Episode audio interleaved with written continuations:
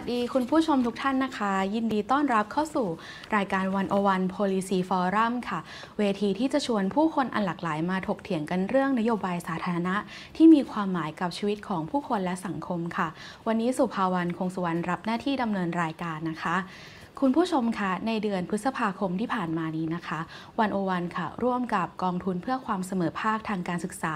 หรือกสศนะคะ ได้ร่วมการทำสปอตไลท์หรือชุดเนื้อหาผลงานขึ้นว่าด้วยการเปลี่ยนแปลงของโลกการศึกษาหลังยุคโควิด -19 นะคะ เพื่อดูว่าเอ๊มีแนวทางหรือว่ามีองค์ความรู้อะไรใหม่ ๆ ในการจัดการศึกษาในยุคโรคระบาดนี้หรือไม่นะคะ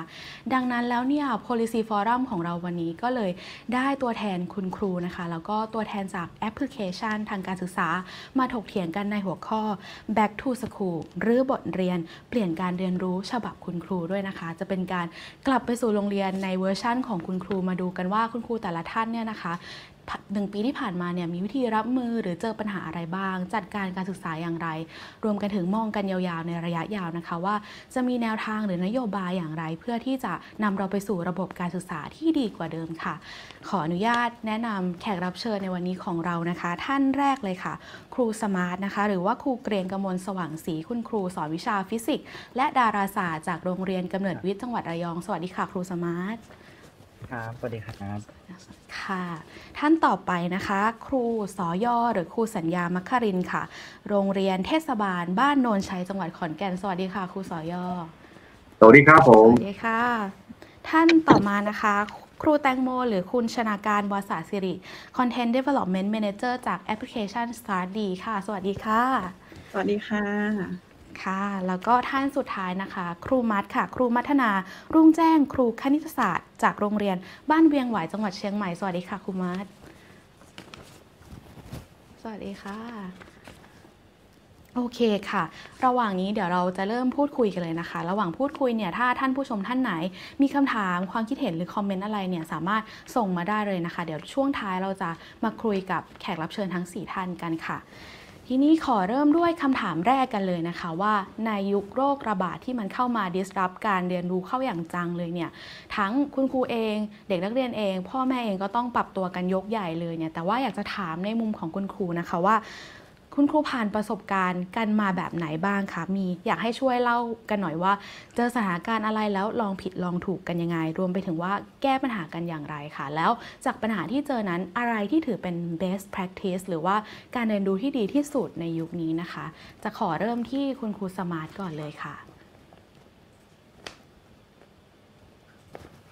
สมาร์ทนะครับหรือว่าเกรียงกมลนะครับ จากโรงเรียนกำเนิดวิทย์นะครับ ก็อยากจะร่วมร่วมแชร์ครับวันนี้ขอบคุณที่ที่ได้เชิญมาให้มาร่วมแชร์กันนะครับ คือในในช่วงหนึ่งหนึ่งปีที่ผ่านมาเนี่ยครับเราจะพบว่าอยู่ดีๆเนี่ยก็มีสถานการณ์โรคระบาดที่ตอนแรกเนี่ยเราไม่ได้ไม่ได้เตรียมตัว แล้วก็เข้ามาอย่างอย่างรวดเร็วเนี่ยนะครับ ก็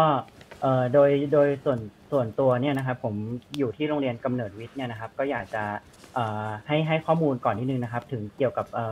บรรยากาศหรือว่าความเป็นอยู่ในโรงเรียนเนี่ยซึ่ง โรงเรียนกำเนิดวิทย์เราเนี่ยเป็นโรงเรียนเอกชนครับ เป็นโรงเรียนเอกชนเป็นโรงเรียนเอกชนที่จัดศึกษาโดยที่ได้รับการสนับสนุนจากปตทเนี่ยให้ให้นักเรียนเนี่ยได้การศึกษาโดยเงินทุนให้นะครับ ดังนั้นนักเรียนก็จะเข้ามาอยู่ประจำเป็นโรงเรียนประจำนะครับ ปีละ 72 คนนะครับ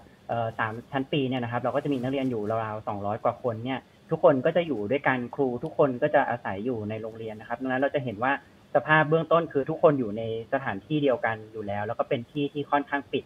นะครับ ทีนี้ไอการที่เรามีนักเรียนจำนวนน้อยเนี่ยนะครับ ก็ทำให้มันเป็นข้อได้เปรียบบางอย่างที่เราอาจจะมีการจัดการชั้นเรียนได้ง่ายขึ้น ปรับตัวได้ง่ายขึ้น แต่ว่าในสิ่งที่ผมอยากแชร์ความยากของเราก่อนแล้วกันนะครับ คือว่าโรงเรียนกำเนิดวิทย์เนี่ยไม่ได้ ไม่ได้มีวัตถุประสงค์ที่จะเพียงแต่ถ่ายทอด เรื่องความรู้เนื้อหาให้นักเรียนอย่างเดียวนะครับ แต่ว่าเราเรามีการมุ่งเน้นพัฒนานักเรียนเนี่ยในในประเด็นหลักๆเนี่ยสามสามด้านนะครับ ก็คือด้านวิทยาศาสตร์คณิตศาสตร์ซึ่งเป็นนักเรียนที่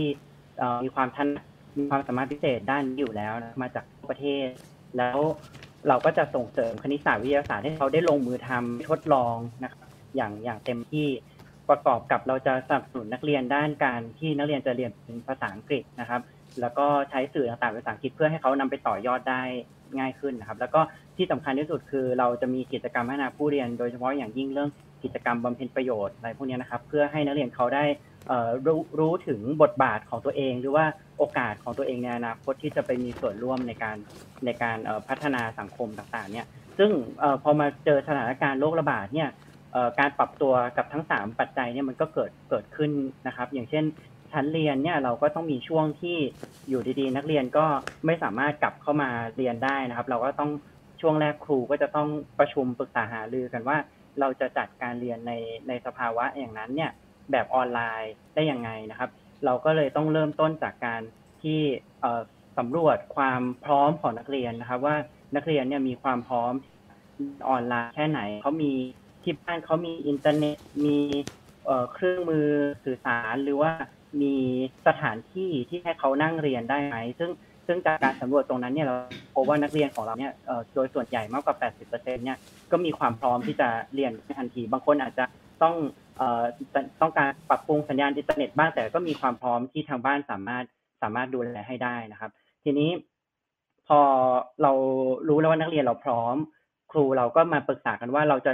เราจะแบ่งการเรียนให้เวลาเรียนของเด็กในแต่ละวันเนี่ยอย่างไรเราก็ ครูโดยที่ปรึกษากันเนี่ยเราก็เห็นว่าเออเราเป็นห่วงนักเรียนที่จะต้องนั่งเรียนอยู่หน้าจอวันละหลาย ๆ ชั่วโมงเนี่ยนะครับ เราก็พยายามมาจัดตารางเรียนใหม่ เพื่อที่จะรับกับการเรียนออนไลน์นะครับ ว่าเออจะทำยังไงให้เด็กเรียนในแต่ละวันเนี่ยไม่ต้องนั่งอยู่หน้าจอมากเกินไป แล้วก็พยายามที่จะขยายการเรียนออกไปจัดจากที่เรียนทุกวิชาเลยในหนึ่งสัปดาห์ ก็เปลี่ยนมาเป็นการเรียนแบบที่จัดเหมือนกับว่าเป็นบล็อกเป็นบล็อกไปนะครับ เพื่อให้นักเรียนเนี่ย เรียนแค่สัปดาห์นี้เรียนแค่ไม่กี่วิชาข้อดีก็คือนักเรียนก็จะมีมีเวลาที่ใช้ในการเรียนน้อยน้อยลงนะครับเขาไม่ต้องนั่งอยู่หน้าจอนาน แต่ผลเสียที่ตามมาคือมันทำให้เทอมของเราเนี่ยมันยืดยาวออกไปนะครับท้ายที่สุดแล้วเทอมยืดยาวออกไปก็ก็มีผลกับการจัดการต่างๆตามมาเนี่ยครับส่วนพวกเรื่องกิจกรรมพัฒนาผู้เรียนที่เราให้นักเรียนเราออกไปทำกิจกรรมบำเพ็ญประโยชน์ต่าง ๆ ในโรงเรียนที่เป็น ในบริเวณรอบข้างอย่างเงี้ยครับเราอยู่ที่จังหวัดระยองเนี่ยเราก็มีโรงเรียนทั้งระดับประถมมัธยมที่อยู่ข้างเคียงเนี่ยเราก็โดยปกติเราก็จะมีกิจกรรมที่เราไปจัดร่วมกันกับโรงเรียนอื่นๆเนี่ยก็ทำได้ยากขึ้น เพราะว่าเราบางทีเราก็ไม่สามารถที่จะพานักเรียนออกไป โดยอิสระอย่างที่เราเคยเคยทำได้ในช่วงที่ผ่านมาครับ เราก็อาจจะต้องเปลี่ยนมาเป็นในรูปแบบของการเตรียมความพร้อมไว้ก่อนนะครับ เตรียมความพร้อม เตรียมสื่อที่นักเรียนเราจะใช้ออกไปจัดกิจกรรม เตรียมแผนการจัดกิจกรรม เตรียมความรู้ของนักเรียนเราให้พร้อมที่จะไปจัดกิจกรรมให้ภายนอก แต่ยังไปไม่ได้ ก็ต้องรอให้ให้สถานการณ์คลี่คลายลงเราถึงได้ไปได้แต่บางกิจกรรมก็ไปไม่ได้เลยครับทั้งตลอดปีที่ผ่านมาก็ก็ยกเลิกไปก็มีครับ ก็ก็แชร์ประสบการณ์เท่านี้ก่อนแล้วกันครับ อย่างอย่างขอถามเพิ่มนิดนึงค่ะ อย่างครูสมาร์ทเนี่ยสอนวิชาฟิสิกส์และดาราศาสตร์ใช่ไหมคะดูเป็นวิชาที่น่าจะต้องใช้เหมือนกับว่าทดลองหรือว่าต้องทำอะไรแบบนี้ค่ะ แต่พอต้องเรียนออนไลน์แล้วมันมันแก้ปัญหาตรงนี้ไปยังไงคะอ่าก็คือว่าเออจริง ๆ เราจะพบว่าที่ผ่านมาในตลอดหนึ่งปีที่ผ่านมาเนี่ยนะครับ เราไม่ได้ไม่ได้เรียนออนไลน์ตลอดเวลา เราจะมีช่วงเวลาที่เป็นการเรียนแบบทั้งออนไลน์ แล้วก็ ช่วงที่มาเรียนจริงที่โรงเรียนได้ด้วยนะครับสถานการณ์ปีที่ผ่านมาเป็นแบบนั้น ในช่วงออนไลน์เนี่ยเราก็มันมันเราทำเราทำกันหลายรูปแบบนะครับรูปแบบหนึ่งก็คือการที่เราเปลี่ยนจากการทดลองจริงนะครับ มาเป็นการใช้ demonstration หรือใช้สื่อพวกพวกการจำลองต่างๆ ที่อยู่ในอินเทอร์เน็ตที่เราสามารถสืบค้นได้อย่างนี้ครับนี่ก็เป็นทางเลือกหนึ่งหรือว่าอีกทางเลือกหนึ่งคือเรามีการลำดับเนื้อหาใหม่ เพื่อที่จะให้เนื้อหา ที่เป็นช่วงเรียนออนไลน์ เราเรียนที่เป็นทฤษฎีไปก่อน แล้วพอถึงช่วงที่นักเรียนเข้ามาในโรงเรียนได้ เราก็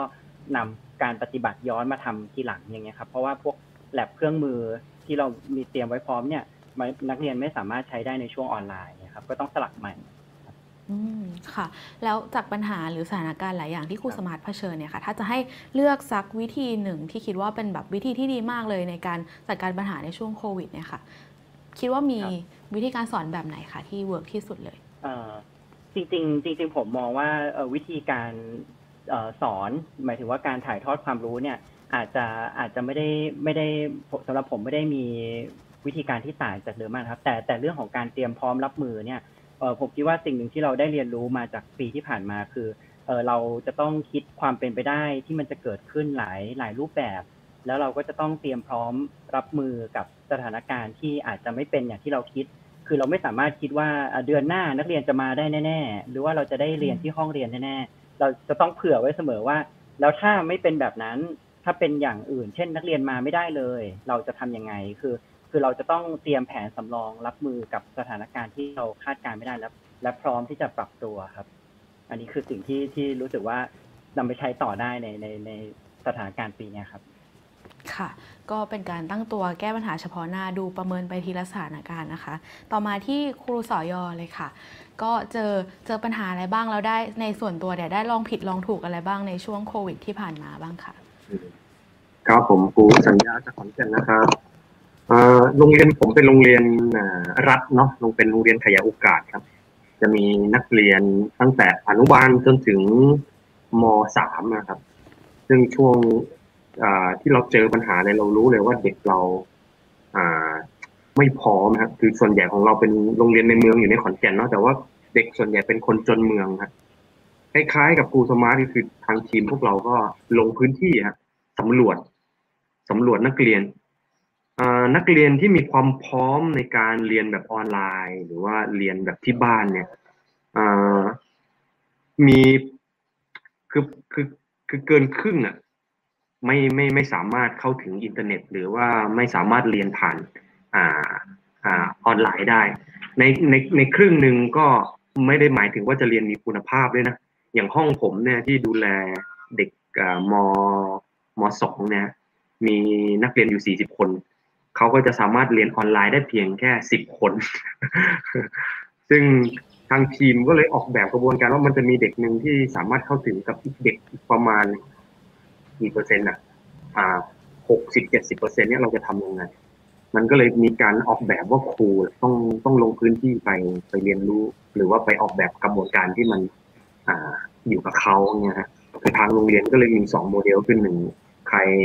สามารถสอนออนออนออนไลน์ได้ก็สอนครูคนไหนพร้อมก็ให้สอนอดูแลเด็กกลุ่มนี้ ส่วนที่เหลือก็ลงพื้นที่ โดยเราก็จะใช้เป็นสัปดาห์ละครั้ง เวียนไปไปตามชุมชนอย่างเงี้ยครับเพื่อไม่ให้เด็กตกหล่นหรือว่าไม่ให้เด็กหายไปสักทีเดียว ซึ่งปัญหาที่ค้นพบก็คืออ่านักเรียนของเราเนี่ยกระจายกันมาก มันก็ตอบโจทย์ในในในบางไม่ไม่ได้ทั้งหมดเต็มร้อยเปอร์เซ็นต์เนี้ยแต่อย่างน้อยมันได้มีปฏิบัติการที่ครูได้ได้ติดตามเขา แล้วก็ได้ลงไปจัดกระบวนการในชุมชนนะช่วงที่โควิดมาใหม่ๆแล้วก็หนักมากอย่างนี้ แล้วอ่าช่วงนั้นเองเนี่ยเราก็ได้เห็นว่า เออ พอครูได้ไปลงพื้นที่ได้ไปสำรวจเนี่ย กระบวนการเนี่ยเราก็เปลี่ยนหมดเลยจากที่เดิมทีเราเอาครูเป็นตัวตั้ง หรือเอาวิชาเป็นตัวตั้งเนี่ย แต่คราวนี้เราต้องปรับ เพราะว่าพอลงไปพื้นที่แต่ละพื้นที่เนี่ย แต่ละพื้นที่แต่ละชุมชนก็สะท้อนบุคลิกของเด็กด้วยว่าชุมชนแบบเนี้ยมันสะท้อนบุคลิกหรือว่าสไตล์การเรียนรู้ของเด็กยังไงเนี่ย เราก็ออกแบบหน้างานเลย โดยเรามีเขาเรียกอะไรมีมีแกนในการดำเนินการในการจัดกระบวนการเรียนรู้คือ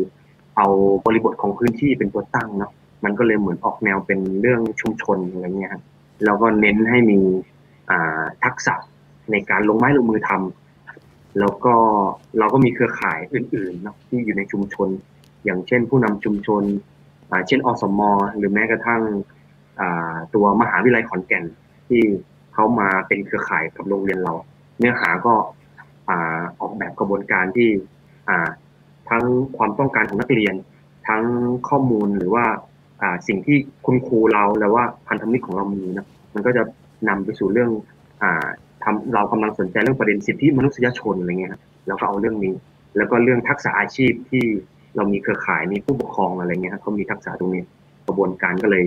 อออกแบบกระบวนการเป็น ทักษะชีวิต ทักษะอาชีพ แล้วก็เรื่องสิทธิมนุษยชนนะไปเป็นหน่วยการเรียนรู้ที่นำพาในช่วงประมาณสองสามเดือนแรกที่ที่เราทำจนพอสถานการณ์มันดีขึ้นเนี่ยเราก็ทางทีมครูก็ได้มาออกแบบกระบวนการว่า เออ เราได้บทเรียนจากการลงพื้นที่แล้วเนี่ย กระบวนการมันน่าจะมาอย่างไรบ้าง เมื่อห้องเรียนมันเริ่มสู่ภาวะปกติเนี่ย เราก็เน้นไปทักษะจำเป็นที่สำคัญมากๆกับเด็กเราที่ อ่า มันเป็นเรื่องของเศรษฐกิจเรื่องปากท้องอะไรเงี้ยเนาะแล้วก็บางวิชาเราก็ลดลง อย่างวิชาที่ต้องเกิดการรวมตัวกันเยอะๆหรือเกิดการทำกิจกรรมที่มัน อ่า มันเขาเรียกอะไรมันมันต้อง อ่า ใช้เวลานานอะไรเงี้ยก็ยืดหยุ่นพอสมควรครับ อยากอยากให้ครูสอยอช่วยยกตัวอย่างได้ไหมคะว่า พอมันเป็นการเรียนในบริบทพื้นที่เนี่ยมันออกมาอืมหน้าตาเป็นยังไง เช่นเรื่องอะไรแบบเนี้ยค่ะ ครับอ่าอย่างเราลงพื้นที่เนี่ยในชุมชนของเรามันจะมีเด็กอยู่ประมาณประมาณสามชุมชนครับใหญ่ ๆ เราก็แบ่งทีมครูเลย ซึ่งครูก็อ่าพอก็ให้นโยบายนะว่า เนื่องจากมันยังไม่อ่าคือครูก็ยังยังยังยังรู้สึกว่ายังกังวลเรื่องความปลอดภัยอะไรเงี้ย ก็เลยได้ครูมาประมาณสิบคนครับที่พร้อมที่จะลงพื้นที่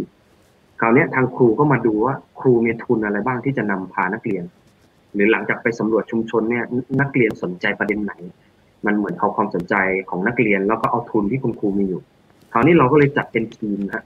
เวียนไปแต่ละชุมชน แต่เราจะลงทุกวันจันทร์เนี่ยเราก็จะใช้วันจันทร์ประมาณ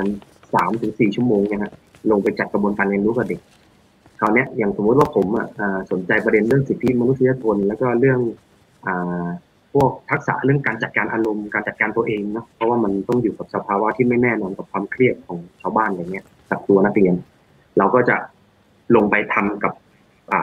แต่ละพื้นที่ฮะเวียนกัน แสดงว่าครูมีกระบวนการเรียนรู้หนึ่งชุด ก็ใช้กระบวนการเนี้ยกับสามชุมชน ซึ่งก็เริ่มเริ่มพร้อมกันทั้งสามชุมชนกับครูสามทีมอะไรเงี้ยครับ อ่าบางทีมที่ครูเขาเป็นทักษะอาชีพนะครูเขาก็ชวนไปอ่าพานักเรียนเรียนรู้วิทยาศาสตร์ ผ่านการทำเจลล้างมือ ผ่านการดูอ่าสำรวจสิ่งแวดล้อมนิเวศในในชุมชนอะไรเงี้ยหรือครูที่อ่าสนใจเรื่องงานศิลปะงานอาชีพเนี่ยเขาก็จะใช้เรื่องการทำงานศิลปะกับสิ่งแวดล้อมตรงนั้น หรือการทำผ้ามัดย้อม แล้วเอาผ้ามัดย้อมมาต่อยอดเป็นแมส เป็นสิ่งของที่เขาจะเอาไปขายได้อะไรเงี้ยครับมันก็จะเป็นเชิงกิจกรรม แล้วก็เชิงการเรียนรู้ที่ มันจะไม่ได้เป็นชั้นเรียนละ แต่มันจะคละชั้นเรียนเนาะตั้งแต่มหนึ่งมสองมสามหรือแม่น้องประถมในชุมชนก็มาเรียนรู้ด้วยกันได้อย่างนี้ครับ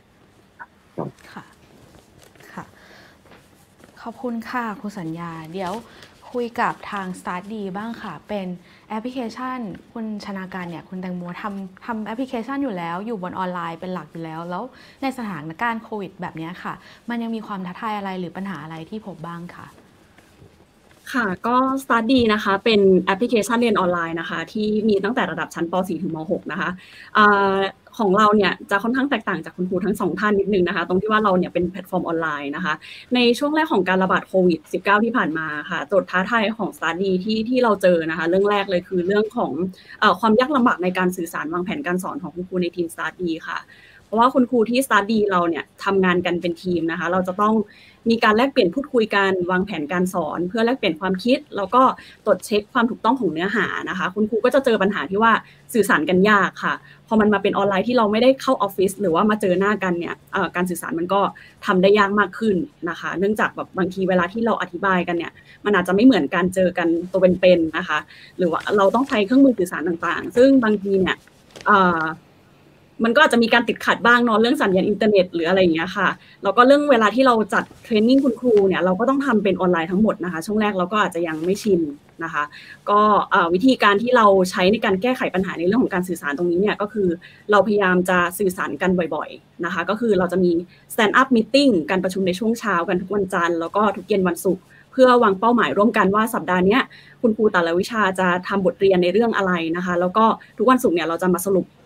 บท ผลงานร่วมกันนะคะว่าเราทำได้ตามเป้าหมายที่วางไว้ไหมนะคะ ตรงนี้เนี่ยจะทำให้ทีมได้ได้พูดคุยแล้วก็ได้สื่อสารกันมากขึ้นในแต่ละสัปดาห์นะคะ ส่วนความท้าทายที่สองนะคะที่ที่เราเจอก็คือเรื่องของการออกแบบการเรียนการสอนให้ตอบโจทย์ผู้เรียนค่ะ เนื่องจากว่า StartDee เราเป็นแพลตฟอร์มออนไลน์ใช่ไหมคะเราเราไม่ได้เห็นปฏิกิริยาของนักเรียนโดยตรง เราไม่รู้ว่า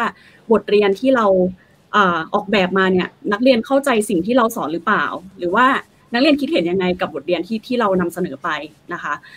คุณครูที่ Study เองช่วงแรกก็ยังค่อนข้างใหม่กับการสอนออนไลน์อยู่นะคะ ก็จะเจอปัญหาที่ท้าทายในตรงนี้นะคะ สิ่งที่เราทำก็คือเอ่อเราพยายามทำความเข้าใจนะคะแล้วก็พยายามสำรวจความต้องการของนักเรียนนะคะ พยายามปรับรูปแบบโครงสร้างเนื้อหา รูปแบบการสอน แล้วก็สื่อประกอบการสอนต่างๆ ให้ตรงกับความต้องการของผู้เรียนมากที่สุดนะคะ เราพยายามจะคาดการณ์ว่าธรรมชาติการเรียนรู้ของเด็กแต่ละคนนะคะ มีเป็นยังไงบ้าง คือ อย่างเช่น บางคนเนี่ยอาจจะชอบฟัง บางคนอาจจะชอบการอ่าน หรือว่าบางคนอาจจะชอบเห็นเป็นรูปภาพสรุปนะคะทำให้คลิปที่คุณครู StartDee เราดีไซน์เนี่ย เราก็จะพยายามตอบโจทย์ ความแตกต่างของผู้เรียนมากที่สุดนะคะ เรามีทีมงาน production ที่ช่วยทำแอนิเมชันประกอบการสอนในวิชาต่างๆ ด้วยทำให้นักเรียนได้เห็นเป็นภาพนะคะ อย่างเช่น สมมติว่าเป็นวิชาภาษาไทยเนี่ยปกติเวลาถ้าคุณครูสอนในห้องเรียนนะคะที่เป็นวรรณคดีเนี่ยเราจะไม่ได้เห็นเป็นภาพใช่ไหมคะแต่ StartDee เราเนี่ยสามารถทำวรรณคดีให้ออกมาเป็นรูปภาพประกอบเลยว่าเหตุการณ์เรื่องราวตรงนี้เป็นยังไง ซึ่งมองว่าตรงนี้เนี่ยจะช่วยเสริมความเข้าใจของนักเรียนมากขึ้นนะคะ หรือว่าอย่างเช่นวิชา ชีววิทยานะคะ เราก็จะจำลองระบบการย่อยอาหารของมนุษย์เลย สมมติว่าคุณครูอธิบายให้ฟังอยู่ว่า ระบบการย่อยอาหารของมนุษย์เนี่ยเป็นยังไงใช่ไหมคะเราก็จะมีภาพแอนิเมชันจำลองประกอบการสอนตรงนั้นด้วยนะคะทำให้นักเรียนเนี่ยได้เห็นทั้งกระบวนการว่าก็เลยพยายามจะเอาส่วนนี้ค่ะมาเอาชนะความท้าทายที่ที่เราเจอในเรื่องของการสอนออนไลน์ค่ะค่ะแล้วจาก จากวิธีที่ปรับตัวมาทั้งหมดเนี่ยค่ะมีอะไรเป็นข้อค้นพบใหม่ ๆ หรือว่ารู้สึกว่าเป็นเป็นเป็นเครื่องมือที่ดีมาก ๆ เลยสำหรับช่วงนี้บ้างค่ะค่ะก็ในเรื่องของ best practice นะคะที่ที่ StartDee เราเราทำมาตลอด 1 ปีที่ผ่านมานะคะก็คืออย่างแรกเลยเนี่ยวิธีการสอนที่ StartDee ออกแบบอะค่ะเราพยายามจะ ออกแบบการเรียนการสอนเป็นบทเรียนย่อยๆ หรือว่าที่เป็นแบบ microlearning นะคะ คือคลิปที่เราทำเนี่ยจะไม่เกิน 10-15 นาที เพื่อดึงความสนใจของเด็กนะคะ คือบางทีเนี่ยถ้าเกิดว่าเด็กเขาเขาจ้องอะไรนานๆอย่างเงี้ยค่ะเขาจะค่อนข้างเสียสมาธิแล้วใช่ไหมคะเพราะฉะนั้นวิธีการออกแบบการเรียนการสอนของซาดีเนี่ยจะเป็นในลักษณะของไมโครเลอร์นิ่งนะคะ คือเราจะพยายามย่อยบทเรียนซอยบทเรียนเป็น สั้นๆนะคะ เป็นหัวข้อหัวข้อนะคะ เพื่อเพื่อที่ว่าให้นักเรียนเนี่ยสามารถเลือกเรียนได้ตามความสนใจ สมมติว่านักเรียนไม่เข้าใจหัวข้อนี้เขาก็สามารถข้ามไปดูคลิปที่เขาสนใจได้นะคะ โดยที่ไม่ต้องมานั่งเรียนตั้งแต่นาทีที่ 1 ยันนาทีที่ 60นะคะ เราพยายามจะออกแบบให้มันเป็นไมโครที่สุดนะคะแล้วก็อย่างที่ 2 เลยคือคลิปทุกคลิปของเราอะค่ะจะมีวัตถุประสงค์ของบทเรียนที่ชัดเจนนะคะ คือคุณครูสตาร์ดี้ของเราเนี่ยจะพยายามตีโจทย์ว่าถ้าเราจะสอนเรื่องนี้ หลักสูตรต้องการให้นักเรียนเรียนรู้อะไร เราจะสอนเรื่องนี้ยังไงนะคะ คุณครูจะพยายามหยิบสิ่งที่สำคัญที่เป็นแก่นของบทเรียนนั้นๆเนี่ยมาสอนนะคะ เพื่อให้ตอบโจทย์มากที่สุดในระยะเวลาสั้นนะคะ แล้วก็อย่างที่3เนี่ยคือเรื่องของการรู้จักนักเรียน แล้วก็สร้างปฏิสัมพันธ์ในบทเรียนนะคะ คือช่วงแรกๆเนี่ย คลิปที่เราทำนะคะ ถ้าเกิดว่าไปดูในในคลิปแรกๆที่คุณครูทำเนี่ยคือจะค่อนข้างเป็นการสื่อสารทางเดียวมากๆ คือเหมือนเป็นคุณครูมาบรรยายอะไรเงี้ยค่ะทีนี้เนี่ยพอหลังจากที่เราได้รับ feedback จากเด็ก นะคะจากช่องทางต่างๆมาเนาะเราก็รู้สึกว่าคลิปเราเนี่ยจะต้องทำให้มันมี interaction มากขึ้นนะคะคืออาจจะต้องให้ผู้เรียนเนี่ยมีส่วนร่วมกับคลิปมากขึ้น StartDee โชคดีอย่างหนึ่งตรงที่ว่าเรามีเทคโนโลยีที่จะมาช่วยตรงนี้นะคะคือเราพยายามจะทำเป็น in-video question นะคะคือเหมือนกับว่าให้คุณครูเนี่ยถามคำถามนักเรียน แล้วก็ขึ้นเป็นคำถามสี่คำถาม แล้ววิดีโอก็จะหยุดให้นักเรียนเนี่ยกดเลือกตอบนะคะ เพื่อที่ว่า เราจะได้เช็คด้วยว่าในระหว่างที่นักเรียนดูอะค่ะ นักเรียนดูบทเรียนนั้นจริงๆไหมนะคะ แล้วก็ให้นักเรียนกดเลือกตอบได้ แล้วคุณครูก็ค่อยเฉลยว่าสิ่งที่นักเรียนตอบเนี่ยถูกหรือว่าผิดนะคะแล้วก็ตรงนี้เนี่ยทำให้เวลาที่ออกแบบการสอนนะคะ คุณครูก็จะพยายามคิดไปก่อนเลยว่า ตรงไหนที่นักเรียนอาจจะเข้าใจผิด หรือว่าตรงไหนที่นักเรียนจะไม่เข้าใจนะคะ เราก็จะพยายามอธิบายตรงนั้นเนี่ยให้ชัดเจนมากยิ่งขึ้นนะคะแล้วก็อย่างที่ 4 จะเป็นเรื่องของการแทรกทิปส์แล้วก็เทคนิคการฝึกต่างๆ ค่ะ ที่ที่คุณครูสตาร์ดีเราอาจจะย่อยเป็นความรู้มาให้นักเรียนในในแต่ละคลิปนะคะ พานักเรียนทำโจทย์หรือว่าอธิบายสิ่งที่ซับซ้อนเน้นย้ำเน้นย้ำประเด็นสำคัญต่างๆนะคะ เพื่อให้นักเรียนเนี่ยสามารถเอามาใช้ในการเรียนจริงๆได้ แล้วก็อย่างที่5นะคะที่สำคัญไม่แพ้กันเลยคือเรื่องการวัดแล้วก็ประเมินผล ตรงนี้เนี่ยมมองว่าสำคัญมาก ๆนะคะ เพราะว่าบางทีเนี่ยการเรียนออนไลน์เนี่ยเราไม่รู้เลยว่านักเรียนเขาเข้าใจบทเรียนนี้ไหมนะคะ เราก็พยายามจะคิดวิธีการที่จะตอบโจทย์ตรงนี้ เพื่อให้ครบถ้วนกระบวนการนะคะ ก็คือเวลาที่นักเรียนดูวิดีโอจบอะคะ่ะเราจะมีแบบฝึกหัดท้ายวิดีโอของทุกๆวิดีโอนะคะ เพื่อช่วยวัดความเข้าใจนักเรียนเป็นแบบ formative assessment นะคะเพื่อวัดความก้าวหน้าในการเรียนรู้ของนักเรียนเนาะว่า เขาเข้าใจตาม objective ที่เราตั้งไว้ไหมนะคะ ทีนี้พอเขาดูจบเป็นคลิปแรกแล้วเนี่ย พอจบทั้งเจอร์นี่ทั้งบทเรียนนะคะเราก็จะมี summative assessment หรือว่าเป็นคล้ายๆกับการวัดความรู้รวบยอดทั้งหมดเลยนะคะว่าจากที่เขาเรียนมาทั้งหมดทั้งหมดเนี่ยมีตรงไหนบ้างไหมที่เขายังไม่เข้าใจคะแนนในภาพรวมเขาเป็นยังไง ถ้าสมมติว่าเขาได้คะแนนต่ำกว่า 60%เนี่ยเขาอาจจะต้องมาเริ่มคิดแล้วว่าเออเราควรจะกลับไปเรียนหัวข้อนี้ใหม่ไหมนะคะ ซึ่งเทคโนโลยีตรงนี้เนี่ยของเราก็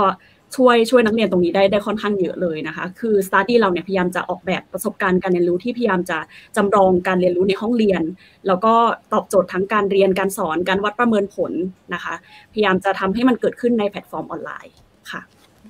ค่ะขอบคุณคุณแตงโมจาก StartDee ค่ะ ก็เห็นเลยนะคะว่ามีการพยายามใช้นวัตกรรมนะคะ ในการสอนออนไลน์ที่ดูเหมือนจะสื่อสารทางเดียวเนี่ยแต่ต้องเบรกสิ่งนั้นนะคะ ต้องทำให้เห็นว่าเออนักเรียนยังอยู่ หรือว่ามีส่วนร่วมยังไงบ้างด้วยน่าสนใจมากเลยค่ะ ทีนี้มาถึงครูมัดค่ะ อยากให้ครูมัดช่วยแชร์หน่อยค่ะว่าในช่วงหนึ่งปีที่ผ่านมาเนี่ยเจอปัญหาหรือว่าได้ปรับตัวไปอย่างไรบ้างคะ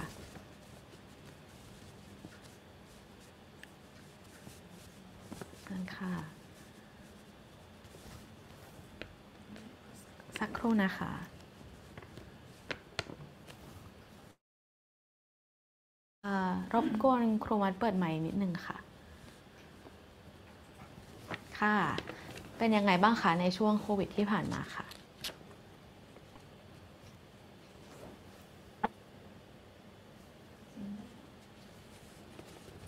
เอ่อ ตอนนี้เสียงไม่เข้าเลยค่ะ สักครู่นะคะครูมัดอาจจะลองพูดอีกทีหนึ่งค่ะ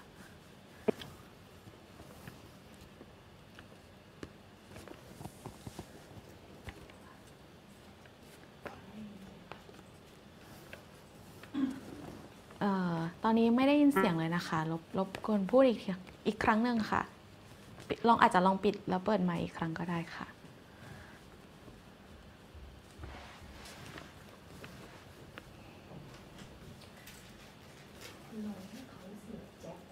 อืมงั้นอย่างนี้นะคะเราเดี๋ยวระหว่างจัดการเรื่องเทคนิคกับครูมัดนะคะ จะถามทั้งอีกทั้ง 3 ท่านอย่างนี้ค่ะว่า อยากจะถามคุยถึงหน้างานจริง ๆ ว่าพอมันเป็นยุคที่เรียนออนไลน์สุด ๆ แบบนี้นะคะ มันมีอะไรไหมคะที่เป็นเหมือนแบบว่าเป็นนวัตกรรมที่ทุกคนเนี่ยต้องทำขึ้นมาเพื่อเพื่อใช้ในการเรียนออนไลน์ มีวิธีแบบไหนที่ใช้ในหน้างานเลยจริงๆอะไรอย่างเงี้ยค่ะที่คิดค้นพบกันขึ้นมาใหม่ๆอะไรอย่างเงี้ยท่านใดตอบก่อนก็ได้ค่ะ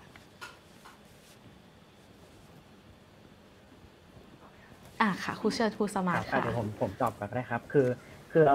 อในในในช่วงเรียนออนไลน์ที่ผ่านมาครับจริงๆแล้วเออมันมันเป็นอีกช่วงหนึ่งเป็นโอกาสที่เราได้ได้ลองมาใช้พวกเอ่อแพลตฟอร์มในการที่จะจัดการคลาสแบบออนไลน์นะครับที่ที่ตลอดมาเนี่ยเออเราไม่ได้ใช้นะครับแม้ว่ามันจะมันจะมีอยู่ แต่ว่าไม่ค่อยไม่ได้ถูกนำมาใช้อย่างทั่วถึงเนี่ยก็ที่โรงเรียนก็ได้นำมาใช้อย่างเช่นเอ่อระบบแพลตฟอร์มของ Microsoft Teams อย่างเงี้ยครับยกตัวอย่างเช่นนะครับหรือว่า Google Classroom พวกเนี้ยครับจากเดิมเนี่ยที่ เหมือนกับว่าครูเราเนี่ยไม่ไม่ไม่คุ้นเคย แล้วก็ไม่กล้าที่จะลองใช้นะครับ แต่พอสถานการณ์หนึ่งปีที่ผ่านมาเนี่ยต้องเรียกได้ว่าเข้ามาเปลี่ยนแปลงเอ่อตรงนี้อย่างอย่างรวดเร็วเลยแม้ว่าเดิมทีเราอาจจะไม่กล้าแต่เหมือนเราถูกบังคับให้โดยสถานการณ์เนี่ยให้ต้องใช้สิ่งเหล่านี้แล้วนะครับ ทั้งในการทั้งในการไลฟ์นะครับไลฟ์สดเป็นคลาสคลาสรูมเนี่ยนะครับ หรือว่าในการส่งงานสั่งงานแล้วก็ตรวจงานให้ feedback กับนักเรียนเนี่ยครับ ทั้งหมดเกิดขึ้นบนแพลตฟอร์มที่มีอยู่แล้ว แต่เราเรายังไม่ได้ไปศึกษาและใช้งานมัน แต่พอมีปุ๊บทุกคนก็ปรับตัวแล้วก็ใช้เครื่องมือเหล่านี้อย่างรวดเร็วเนี่ยครับ อันนี้คือที่พบครับค่ะ ค่ะก็เป็นสถานการณ์จำยอมอีกหนึ่งรูปแบบนะคะ แล้วก็คุณครูสัญญามีอะไรอยากแชร์ไหมคะ เรื่องวิธีในการออนไลน์เนี่ยมันมันเป็นยังไงบ้างคะสำหรับในมุมของครู คือคือของผมนี่ออนไลน์นี่มันไม่ฟังก์ชันกับเด็กผมเลย อันนี้พูดตามค่ะตามความจริงเลย เราเราค้นพบเลยว่าโอ้โหไอที่ผ่านมาเนี่ย มันความเหลื่อมล้ำมันชัดมาก คือเน็ตเข้าไม่ถึงหรือแม้กระทั่งเงินไม่มีจะเติมเน็ตอะไรเงี้ยมัน อันนี้มันคือความจริงเลยเนาะแต่สิ่งหนึ่งที่เราได้ได้บทเรียนมากเลยเรา คือบทบาทของครูนี่ต้องต้องทำงานเยอะมากขึ้น แล้วก็คือเราลงชุมชนแบบว่าแทบจะทะลุ ทุกซอยเงี้ย อันเนี้ยมันมันเป็นเหมือนสถานการณ์ทำให้ อ่า ในชุมชนเองเขาก็เขาก็เหมือนกับศรัทธาวิชาชีพครูนะเพราะว่ามันเหมือนกับรัฐเองหรือว่าหน่วยหลาย ๆ อย่างเนี่ยไม่ได้ลงพื้นที่ไป แล้วเหมือนเขาคือเขาเขารอความช่วยเหลือครับคือเน็ตเขาก็คือใช้แบบไม่ไม่ได้หรือว่าอะไรเงี้ยสิ่งหนึ่งที่ได้บทเรียนจากเนี่ยก็คือ อ่ารัฐเองก็ต้องพอมันจะขึ้นมา แพลตฟอร์มออนไลน์เนี่ยรัฐควรจะสนับสนุนพื้นฐานเลย ให้ให้เด็กเข้าถึงทรัพยากรเรื่องอินเทอร์เน็ตให้ได้ แล้วสองค่ะก็อินเทอร์เน็ตควรจะฟรีอะเพื่อให้ทุกคนไม่ต้องมาเดือดร้อนเรื่องหาเงินมาจะเติมเน็ตหรือว่าอะไรส่งงานอะไรเงี้ยฮะแต่ว่าเราก็พยายามออกแบบให้มันมีใบงานแล้วให้เด็กมันรับใบงานให้อะไรเงี้ยเออมันก็มันก็พอได้อยู่ แต่ว่ามันก็ยังไม่ครอบคลุมทุกคนอะไรเงี้ยครับ แต่บทเรียนหนึ่งที่ครูยังไงก็ต้องทำออนไลน์เนี่ยครูได้บทเรียนว่า ทำให้เหมือนเหมือนกับ StartDee คือสั้นกระชับ แล้วก็อ่าทิ้งคำถามแล้วก็ประเด็นที่สอนเนี่ยให้มันอ่าดึงดูดความสนใจของเขา อาจจะเป็นเนื้อหาที่กระทรวงต้องการเนาะแต่ว่าพยายามออกแบบให้มันให้มันเป็นเรื่องที่ใกล้ตัวของเด็กอะไรเงี้ยครับเราก็ใช้วิธีเป็นคลิปสั้น ๆ แล้วก็เน้นชวนคุยชวนแลกเปลี่ยนอะไรเงี้ยครับค่ะ ก็ครูสัญญาได้สะท้อนปัญหาที่สำคัญมาก ๆ เลยนะคะ ในยุคเรียนออนไลน์ก็คือความเหลื่อมล้ำทางดิจิทัลนะคะ หรือการเข้าถึงอินเทอร์เน็ตของนักเรียนจำนวนมากค่ะ ทีนี้กลับมาที่ครูมัดกันอีกครั้งหนึ่งค่ะครูมัดสวัสดีค่ะค่ะได้กลับมาแล้วค่ะฉันขอพาด้เชิวยญครูนะมัดคะเลยค่ะไม่เป็นไรค่ะ เชิญครูมัดแชร์ค่ะให้เราพวกเราฟังหน่อยค่ะค่ะมาจากโรงเรียนบ้านทองไหลค่ะก่อนอื่นต้องบอกว่าที่ต้องเป็นครูคณิตศาสตร์คือสอนคณิตศาสตร์ แต่ไม่ได้จบสาคณิตศาสตร์โดยตรงนะคะว่านิยมในหลายมาเลยมันบอกว่าเราไม่ใช้ศาสตร์แต่โรงเรียนของเราค่ะ เป็นโรงเรียนระดับประถมศึกษาค่ะ มีเด็กตั้งแต่ชั้นอนุบาลต่อไปถึงชั้นประถมศึกษาปีที่หกค่ะนักเรียนประมาณสามปีซึ่งสามคนที่เป็นกลุ่มของหมดค่ะไม่มีที่เป็นอ่าเป็นคนไทยโดยโดยโดยโดยเป็นเบลไม่ใช่นะคะ อ่าเป็นเผ่า ละอ้างนะคะเผาไทยดำนเป็นนักเรียนของภูมิค่ะ เด็กๆของภูมิน่ารักนะคะ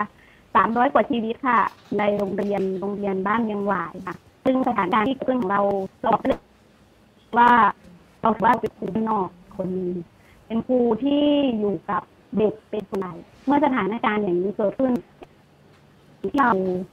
ที่เราอยู่เลยเราทำยังไงก็คือเด็กก็จะเป็นยังไงและที่คุณครู ในโรงเรียนคิดของเลยค่ะว่าเราไม่ได้คิดถึงเรื่องของการเรียนรู้ของเด็ก ครูมัดคะขออนุญาตนิดนึงค่ะพอดีเสียงเป็นยังไงเสียงมันมันติดขาดนิดหน่อยค่ะ เดี๋ยวทางทีมงานจะใช้โฟนอินไปนะคะ แล้วก็เดี๋ยวให้ครูมัดมาตอบกับเราอีกครั้งหนึ่งนะคะ ค่ะรอเดี๋ยวรอครูมัดกันสักครู่ แต่ว่าทีนี้ขอกลับมาทางทั้งสามท่านก่อนนะคะ เมื่อกี้จริงๆมีประเด็นที่อยากชวนครูสัญญาคุยไว้นิดนึงค่ะ ครูสัญญาเนี่ยได้พูดไว้ว่าพอสถานการณ์มันเป็นแบบนี้เด็กมาโรงเรียนไม่ได้เนี่ยก็ต้องบุกไปทางพื้นที่ แล้วก็โฟกัสที่บริบทชุมชนใช่ไหมคะทีนี้เลยอยากสงสัยว่าในในช่วงเวลาที่มันต้องโฟกัสแล้วมีความแตกต่างหลากหลายเยอะมากเนี่ยนะคะครูเหมือนกับต้องออกแบบให้เหมาะกับบริบทแต่ละแบบแต่ละแบบจำนวนมากเลยค่ะ มันมีมันมีวิธีคิดหรือว่าอะไรที่ครูจะต้องเหมือนเหมือนตั้งต้นไว้ในใจว่าคะในการทำการศึกษาให้เหมาะกับทุกคน ให้ครอบคลุมทุกคนแบบเนี้ยค่ะ อันอันนี้ก็เป็นโจทย์ท้าทายเพราะว่าคือนักเรียนหนึ่งมันคะชั้น แล้วก็สองความสนใจเด็กก็แตกต่างกันอะไรเงี้ยคือคือเราได้บทเรียนเลยบางบางชุมชนเราจัดกระบวนการเนี่ยมันสนุกมากเลย แต่พอไปบางชุมชนแป๊กเด็กไม่อยากมาเรียนเลยอะไรเงี้ยคือเราเองก็ต้องเหมือนเหมือนครูในทีมก็ต้องมา อ่าถอดบทเรียนแล้วก็ออกแบบใหม่เรื่อยๆอย่างเงี้ยฮะ มีมีครั้งหนึ่งคือครูลงไปพื้นที่แล้วเด็กไม่มาเลย เพราะส่วนหนึ่งคือเขาเขากลัวที่จะต้องเรียนแบบนี้อะไรเงี้ยคราวนี้พอสัปดาห์ที่สามสัปดาห์สัปดาห์แรกก็ยังสนุกเนาะเพราะว่ามันห่างกันเป็นนาน สัปดาห์ที่สองเริ่มเจอแล้วเริ่มไม่สนุกอะไรที่ของหายอะไรเงี้ยตอนนี้ทีมในในทีมครูก็ต้องรื้อใหม่ แล้วก็แทนที่เราจะเอาอ่ากิจกรรมเป็นตัวตั้ง หรือเอาสิ่งที่คุณครูออกแบบไว้เป็นตัวตั้งเนี่ย เราก็ใช้วิธีการเหมือนกับเปิดพื้นที่อิสระในเด็กเฮ้ยวันเนี้ย ออกแบบใหม่ชวนคุณครูไปเดินเล่นในชุมชนอะเฮ้ยวันนี้ไปเจอต้นไม้เอ้ยวันนี้ไปเจอน้ำเสียอะไรเงี้ยฮะเหมือนให้ให้โจทย์ใหม่เลยว่า ให้ทุกคนไปหา อะไรก็ได้ที่มันดึงดูดความสนใจของเราอะไรเงี้ยแล้วให้ชวนเขาเขียนบันทึกคนไหนมีโทรศัพท์ก็ถ่ายภาพไว้อะไรเงี้ยแล้วก็เอากระบวนการนี้มาแลกกัน แล้วก็ออกแบบใหม่เลยคือชวนคุยว่าไอ้สิ่งที่เขาเห็นเนี่ยเอ๊ะมันมี มันจะมันชวนให้เราเรียนรู้อะไรได้บ้างไหมหรือเราเกิดคำถามอะไรเกิดขึ้นจากกิจกรรมนี้ อ่า หรือจากพื้นที่ตรงนี้อะไรเงี้ยครับคืองานคือกิจกรรมมันก็เลยจะค่อนข้างยืดหยุ่น แล้วก็ออกแบบใหม่ไปเรื่อยเงี้ยอย่างอย่างอย่างชุมชนที่ยากเลยคือชุมชนอ่าริมทางรถไฟฮะก็คือเป็นชุมชนแออัดอันนี้จะจะยากก็คือกิจกรรมจะต้องรื้อใหม่อยู่เรื่อยๆ แต่ชุมชนอื่นเขาก็จะมีมีมีความยืดหยุ่นไม่มากนะ มันก็ยังเป็นไปตามแผนอะไรเงี้ยครับอ่าวิธีคิดเบื้องหลังก็คือครูต้องต้องต้องเชื่อว่าทุกกิจกรรม ทุกการเรียนรู้เนี่ยอ่าทุกทุกทุกอย่างเนี่ยเป็นการเรียนรู้ได้ โจทย์ของครูเราคือต้องหูไวตาไวหน่อย ที่จะเชื่อมโยงสิ่งที่เด็กสนใจอะไปสู่นำนำไปสู่การเรียนรู้ได้ หรือถ้าเกิดมันไม่นำไปสู่การเรียนรู้ได้ ขอให้มันมีพื้นที่ของการรับฟังเด็ก หรือให้เขาได้ส่งเสียงอะไรบางอย่างกับ เวลาที่เราไปเยี่ยมเขาอะไรเงี้ยเพื่อจะเชื่อมโยงความสัมพันธ์ไว้ เพราะไม่งั้นเนี่ยเด็กของเรามันง่ายต่อการที่จะหลุดจากระบบ หรือว่าหลุดจากความสนใจมาก เพราะว่าอ่ามันมันมีเหตุปัจจัยอื่นที่ดึงความสนใจของเราพร้อมที่จะหลุดออกจากระบบอยู่อยู่ตลอดอะไรเงี้ยครับค่ะค่ะขอบคุณคุณสัญญาครูสัญญามากค่ะ กลับมาอีกครั้งที่ครูมัดอยู่กับเราแล้วนะคะครูมัดสวัสดีค่ะ สวัสดีค่ะ สวัสดีโออีกเคครั้งหนึ่งชันะดคะเจนชัดเจนแล้วค่ะ งั้นนิวรบกวนครูมัดเริ่มใหม่อีกทีนะคะ อยากให้แชร์ให้ฟังหน่อยว่า 1 ปีที่ผ่านมากับโควิด -19 เนี่ยกระทบการสอนของครูมัดยังไงบ้าง แล้วมีวิธีปรับตัวอย่างไรบ้างค่ะ เชิญเลยค่ะว่าเหมือนกับเอ่อสักครู่นะคะ ที่ครูมาถูกไปเมื่อกี้ก็คือได้บอกไปว่านักเรียนของครูมาส่วนใหญ่แล้วสามร้อยกว่าชีวิต เป็นชนเผ่าทั้งหมดค่ะนะคะเอ่อมีชนเผ่าไทยใหญ่ กับเผ่าแต่ละอ้างเมื่อสถานการณ์โควิดเกิดขึ้นสิ่งที่ครูได้คิดถึง บอกได้เลยว่าครูยังไม่ได้คิดถึงเรื่องการเรียนการสอน ครูคิดถึงความเป็นอยู่ของเด็กๆก่อน เพราะเด็กเหล่านี้นอกจากเขาจะเป็นนักเรียนที่เป็นชนเผ่าแล้ว เขายังเป็นเด็กที่ถือว่าเป็นเด็กด้อยโอกาส เป็นนักเรียนที่อยู่ในสวนส้มจากเพื่อนบ้านประเทศบ้านแล้วก็อาศัยอยู่ในครอบครัวที่มีนะคะ แล้วก็อ่าส่งมาเรียนที่โรงเรียนบ้านเมืองหวายของคุณนัทเพราะฉะนั้นสิ่งแรกที่ครูคิดก่อนเรื่องการเรียนการสอนก็คือความเป็นอยู่ของเขาดังนั้นเมื่อเกิดสถานการณ์โควิดเกิดขึ้น ครูได้รับนโยบายนะคะจาก จากทางทางสพฐจากทางทางกระทรวง แล้วก็ทางทางผู้อำนวยการมี on อะไรต่างๆ มากมายเลย ให้คุณครูทำไม่ว่าจะเป็น on air ออนไลน์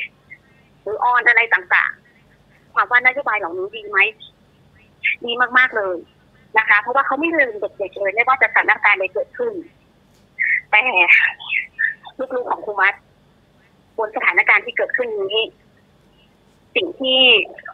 ครูมัดและครูทุกคนในโรงเรียน ก็คิดนะคะ ที่จะทำว่าออนไลน์เราก็เลยสำรวจความพร้อม แน่นอนตามบริบทของเด็กของครูมัด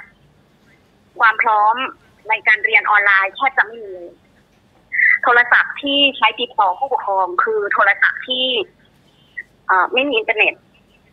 แค่กดเบอร์โทรหาผู้ปกครองว่าลูกเป็นแบบนี้นะ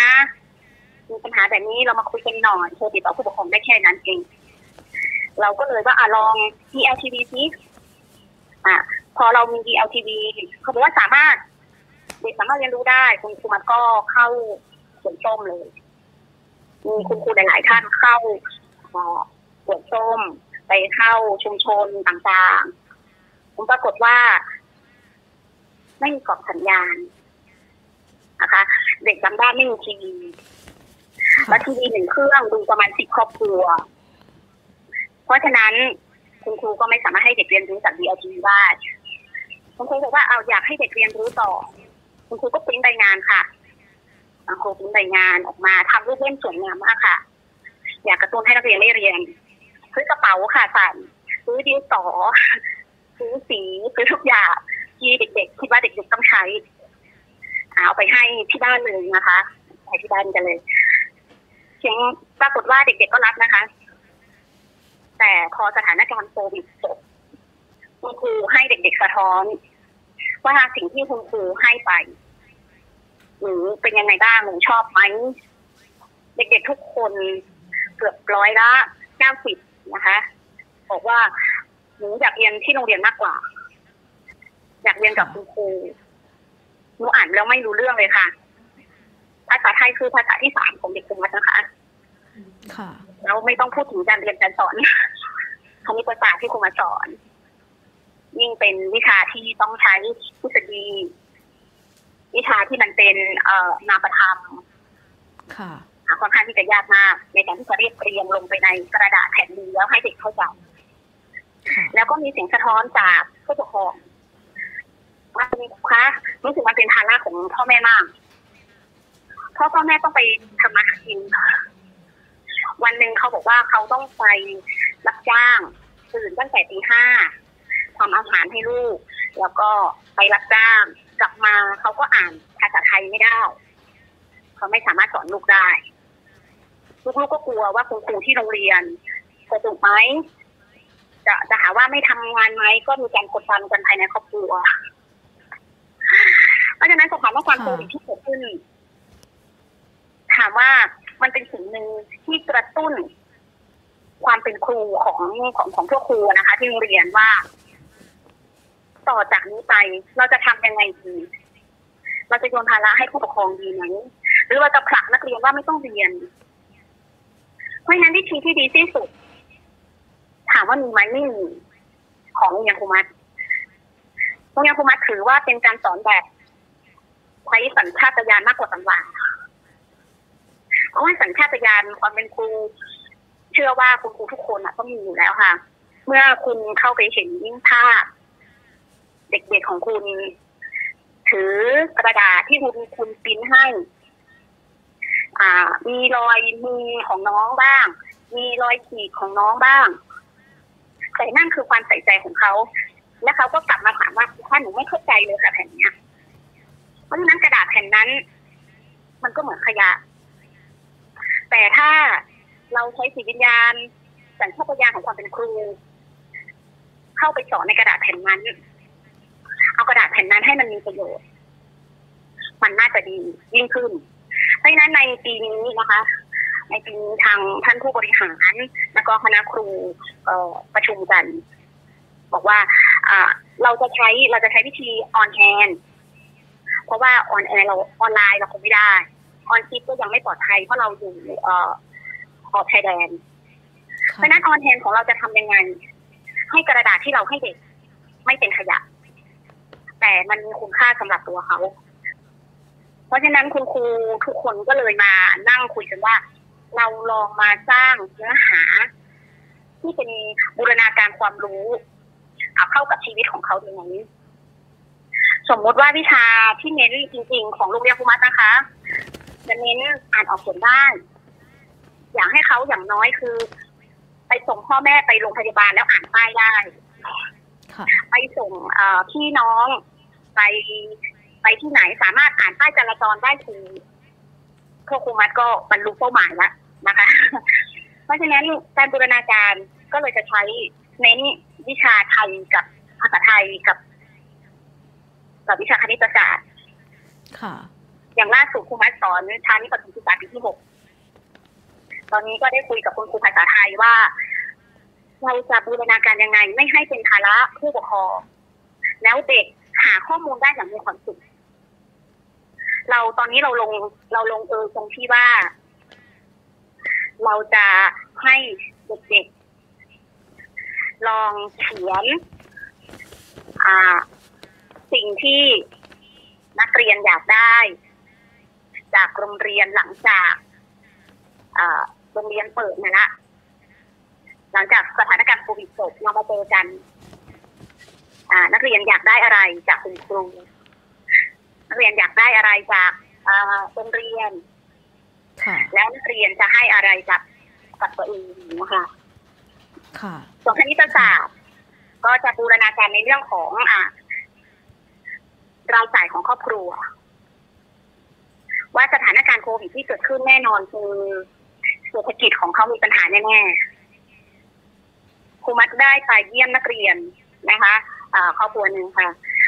เผอิญไปเจอกันโดยบังเอิญแล้วก็เป็นเด็กอีกห้องหนึ่งแต่เราก็ถือว่าเป็นเป็นเด็กของเราเหมือนกันนะคะค่ะก็ไปสอบถามเขาเอาผักมาขายไปสอบถามเขาว่าตอนนี้ทำอะไรเขาบอกว่าตอนนี้ ไม่ได้ทำอะไรเลย พ่อแม่ก็ออกไปไหนไม่ได้เพราะว่าเขากลัวเอ่อเขาเป็นคนต่างด้าวเขากลัวเอาโควิดไปติดนะคะเออจริงๆแล้ว เออเด็กเหล่านี้อยู่ในสวนแล้วก็มีญาติพี่น้องที่มาจากค่ะประเทศเพื่อนบ้าน ที่อพยพเข้ามา เพราะฉะนั้นความเสี่ยงก็ยังมีอยู่ เวลาเข้าชุมชนก็ ก็จะมีความหวาดกลัวคนในชุมชนอย่างเงี้ยนะคะ แต่จริงๆแล้วค่ะเด็กๆพวกนี้ ก็ไม่มีปัญหาอะไร ค่ะ ก็ถือว่าเป็นเขาบอกว่าครูคเขารูหาครูมานี่ต้องดูค่ะ ค่ะคือต้องดูทั้งบริบททั้งชีวิตของเด็ก ๆนะคะ แล้วก็เราก็ต้องปรับการเรียนการสอนไปด้วยให้เหมาะกับเด็กๆซึ่งก็มีฟีดแบ็กมาเลยและคิดว่าเด็กๆ ทุกคนน่าจะคิดเหมือนกันค่ะ คือก็ต้องการคุณครูนะคะ แล้วก็อยากกลับมาเรียนที่โรงเรียนให้ไวที่สุดนะคะ เดี๋ยวเราใช่ใช่ค่ะค่ะ ขอบคุณครูมัดมากเลยค่ะ ที่แชร์ปัญหาสำคัญมากเลยค่ะ เดี๋ยวเรามาขยับไปที่คำถามถัดไปเลยนะคะ คือในตลอดหนึ่งปีที่ผ่านมาเนี่ยค่ะ คิดว่าโควิดน่าจะสร้างไม่ใช่แค่เปลี่ยนแปลงทางกายภาพ แต่น่าจะมีผลต่อทางวิธีคิด แล้วก็เรื่องการนิยามหัวใจของการศึกษาในสำหรับคุณครูแต่ละคนมาก ก็เลยอยากจะทราบว่า การศึกษาวิธีคิดเกี่ยวกับการจัดการเรียนการสอนเนี่ยถูกเขย่าไปอย่างไรบ้างคะแล้วก็เราเนี่ยต้องตั้งต้นมองเรื่องการเรียนรู้การจัดการเรียนการสอนใหม่อย่างไร หรือว่าสถานการณ์ที่ผ่านมาเนี่ยทำให้คุณเห็นสภาพปัญหาอะไรอย่างชัดเจนขึ้นบ้างค่ะ เริ่มที่ครูสัญญาค่ะ เชิญค่ะเชิญเลยค่ะหนึ่งปีที่ผ่านมาสะท้อนอะไรบ้างนะสะท้อนว่าการจัดการศึกษาของเราต้อง ต้องรื้ออะไรบางอย่างพอสมควรค่ะคือคือเรารู้เลยว่าอ่าในอดีตที่ผ่านมาเนี่ย เรารออำนาจรัฐ เรารอให้โรงเรียน มามีบทบาทในการจัดการศึกษาให้ลูกหลานของเรามากเกินไป หลายครั้งเนี่ย วิธีคิดที่มันมันต้องมันมันต้องถูกทำตั้งแต่ในห้องเรียนเราด้วยนะว่าทุกคนมีอำนาจในการสร้างการเรียนรู้ให้ตัวเอง ทุกคนสามารถแสวงหาความรู้ให้ตัวเองได้นะ ประเด็นไหนที่เราสนใจเรามีอิสระ ก็คือการจัดการเรียนรู้ที่มันอยู่ในระบบอะผมว่ามันควรที่จะบีบให้มันน้อยลง อาจจะต้องให้คุณค่าเรื่องการเรียนรู้นอกระบบ หรือการเรียนรู้อัธยาศัยมากขึ้น เพราะสถานการณ์มันคาดเดาที่จะรอคอย การมาเรียนหรือการมารับจากครูแบบเดิมมันไม่ได้นะเพราะเราได้บทเรียนเลยว่านักเรียนของเราหลายคนก็พร้อมเนาะ ที่จะไปหาแสวงหาทักษะการเรียนรู้ของตัวเองเนี่ย ก็ไม่น้อย แต่ว่าผมว่าเกินครึ่งอะนักเรียนของเราเนี่ย ยังยังรอคอย หรือครูของเราเองยังไม่กล้าตัดสินใจ ยังรอคำสั่งจากนโยบาย รอคำสั่งจากผู้นำอะไรเงี้ยทั้งที่หลายเรื่องเนี่ย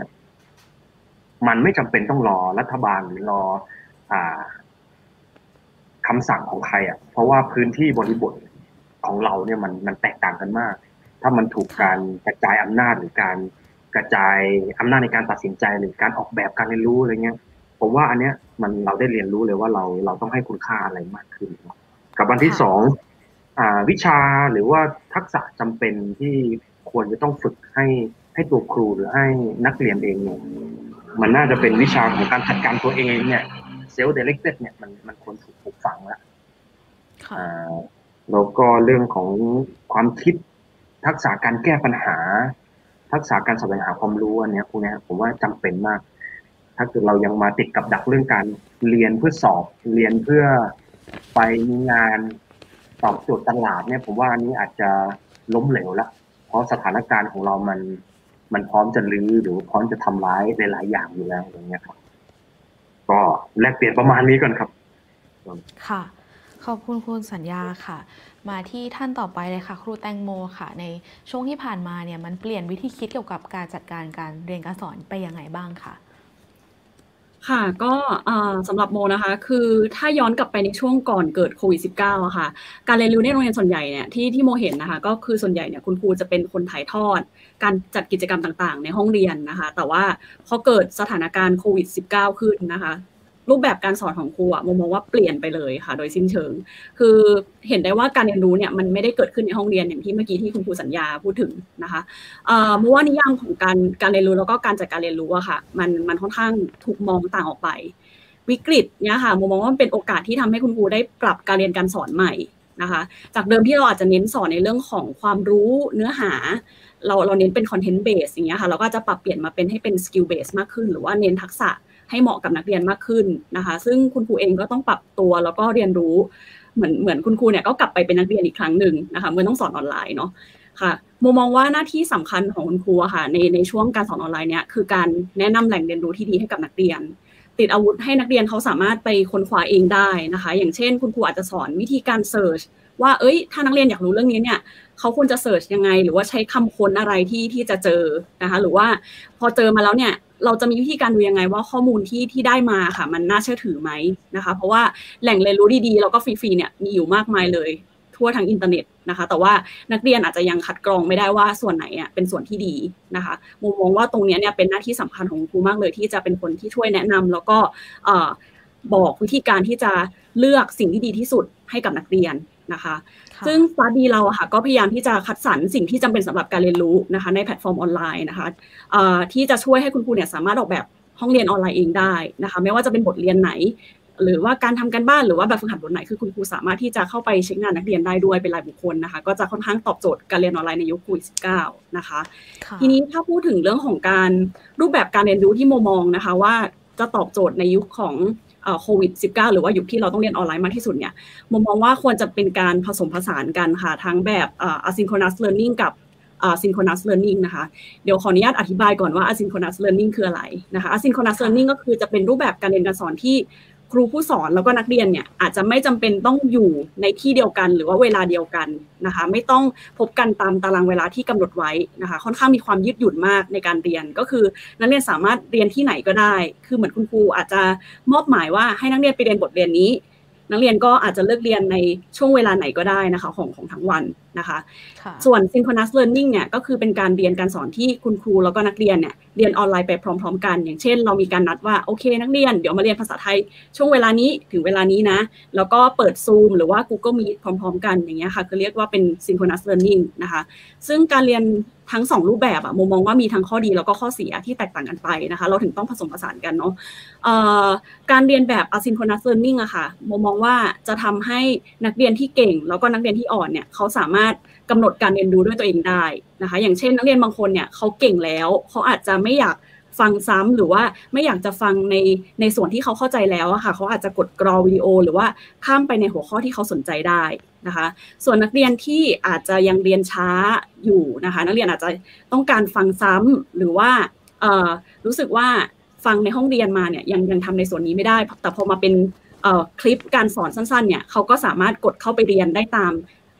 ความต้องการของเขานะคะทีนี้เนี่ยพอนักเรียนไปเรียนตามความต้องการของตัวเองแล้วใช่ไหมคะเราก็ควรจะมีการกลับเข้ามา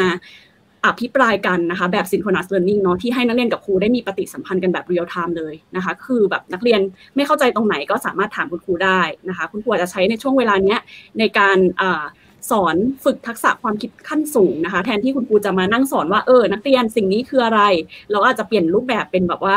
อ่าเรามาอภิปรายกันในเรื่องนี้นักเรียนคิดเห็นยังไงนะคะ เพื่อฝึกเอ่อเพื่อฝึกความคิดที่ซับซ้อนมากยิ่งขึ้น ให้นักเรียนได้รู้จักคิดวิเคราะห์มากขึ้นนะคะ ซึ่งมองว่าถ้าเรามีการผสมผสานทั้งสองแบบนี้เนี่ยน่าจะเป็นประโยชน์สำหรับการเรียนรู้ในยุคโควิดมากที่สุดค่ะ ค่ะ คุณแตงโมคะถ้าอยากชวนมองภาพใหญ่กว่านั้น เป็นระบบการศึกษาในภาพกว้างล่ะคะโควิด มันทำให้เราเห็นปัญหาอะไรบ้างคะในระบบการศึกษาไทยครั้งนี้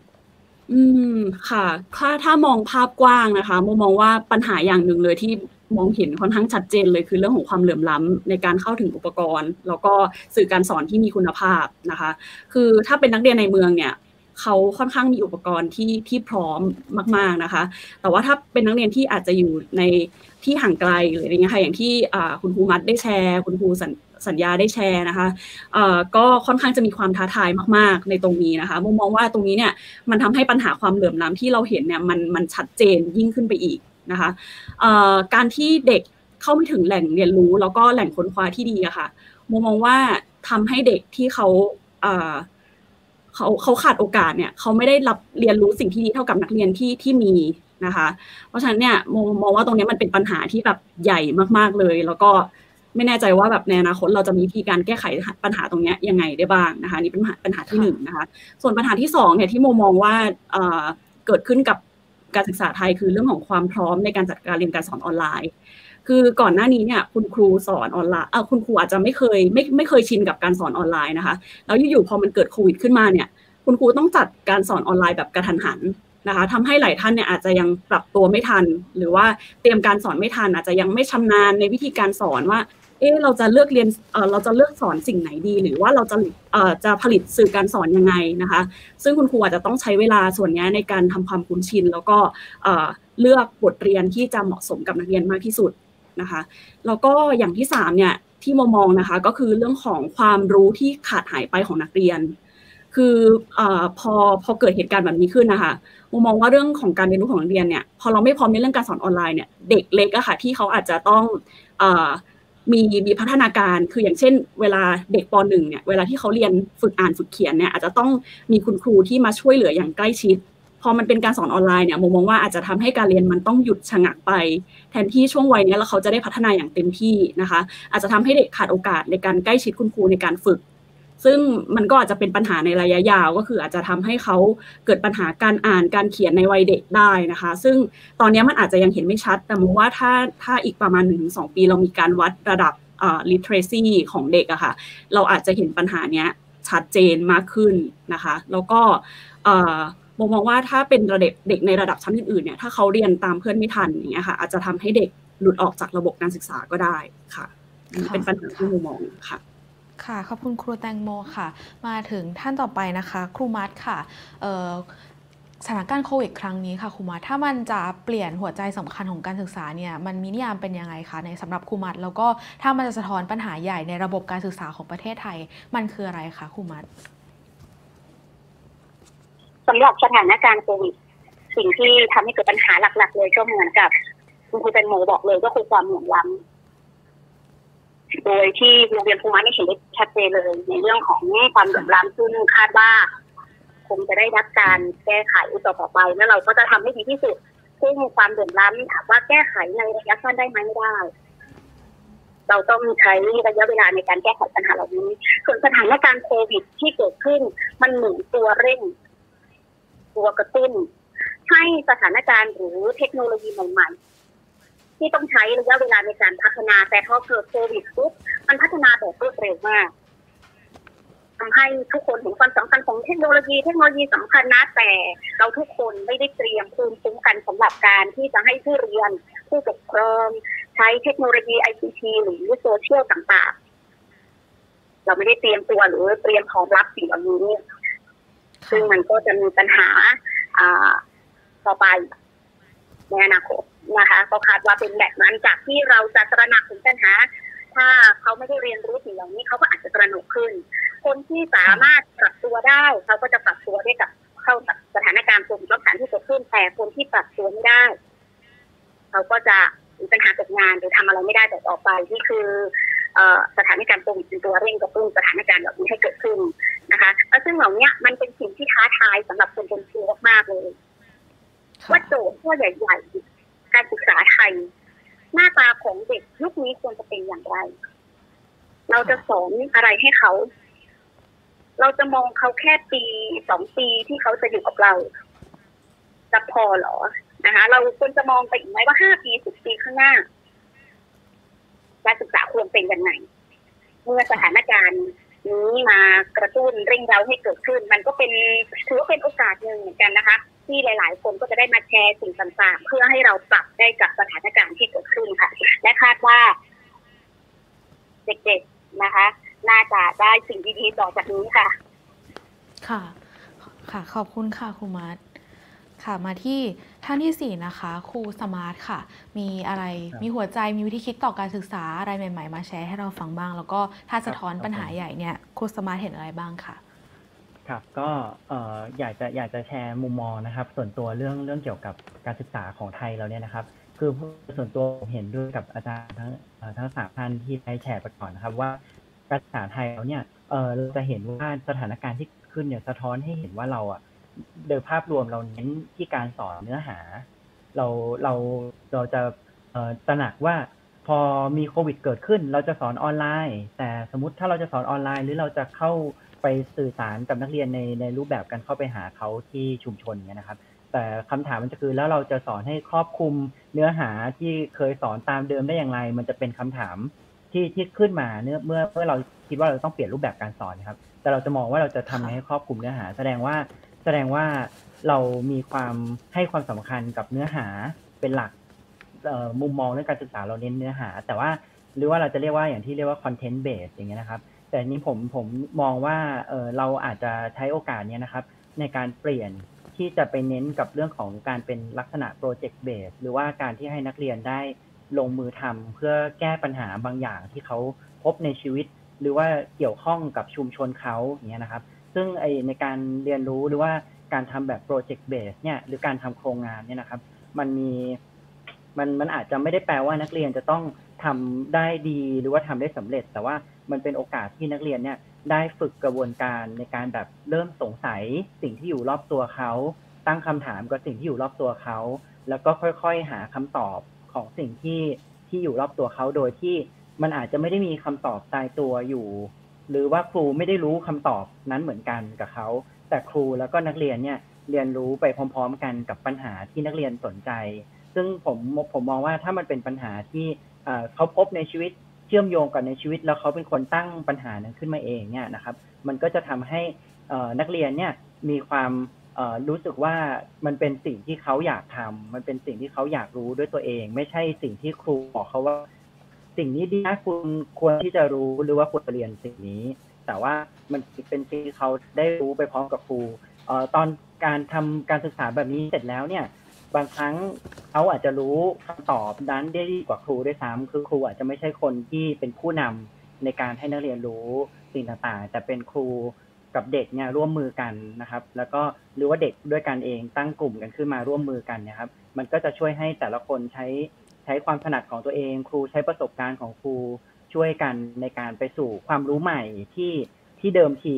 ครูก็ไม่รู้เหมือนกันอย่างเงี้ยครับผมผมมองว่าเป็นโอกาสที่เราจะได้เปลี่ยนจาก content base ไปเป็นลักษณะของ project base อย่างเงี้ยครับขอบคุณครับค่ะค่ะ ขอบคุณค่ะ ต่อไปนะคะคำถามที่สำคัญมาก ๆ จากปัญหา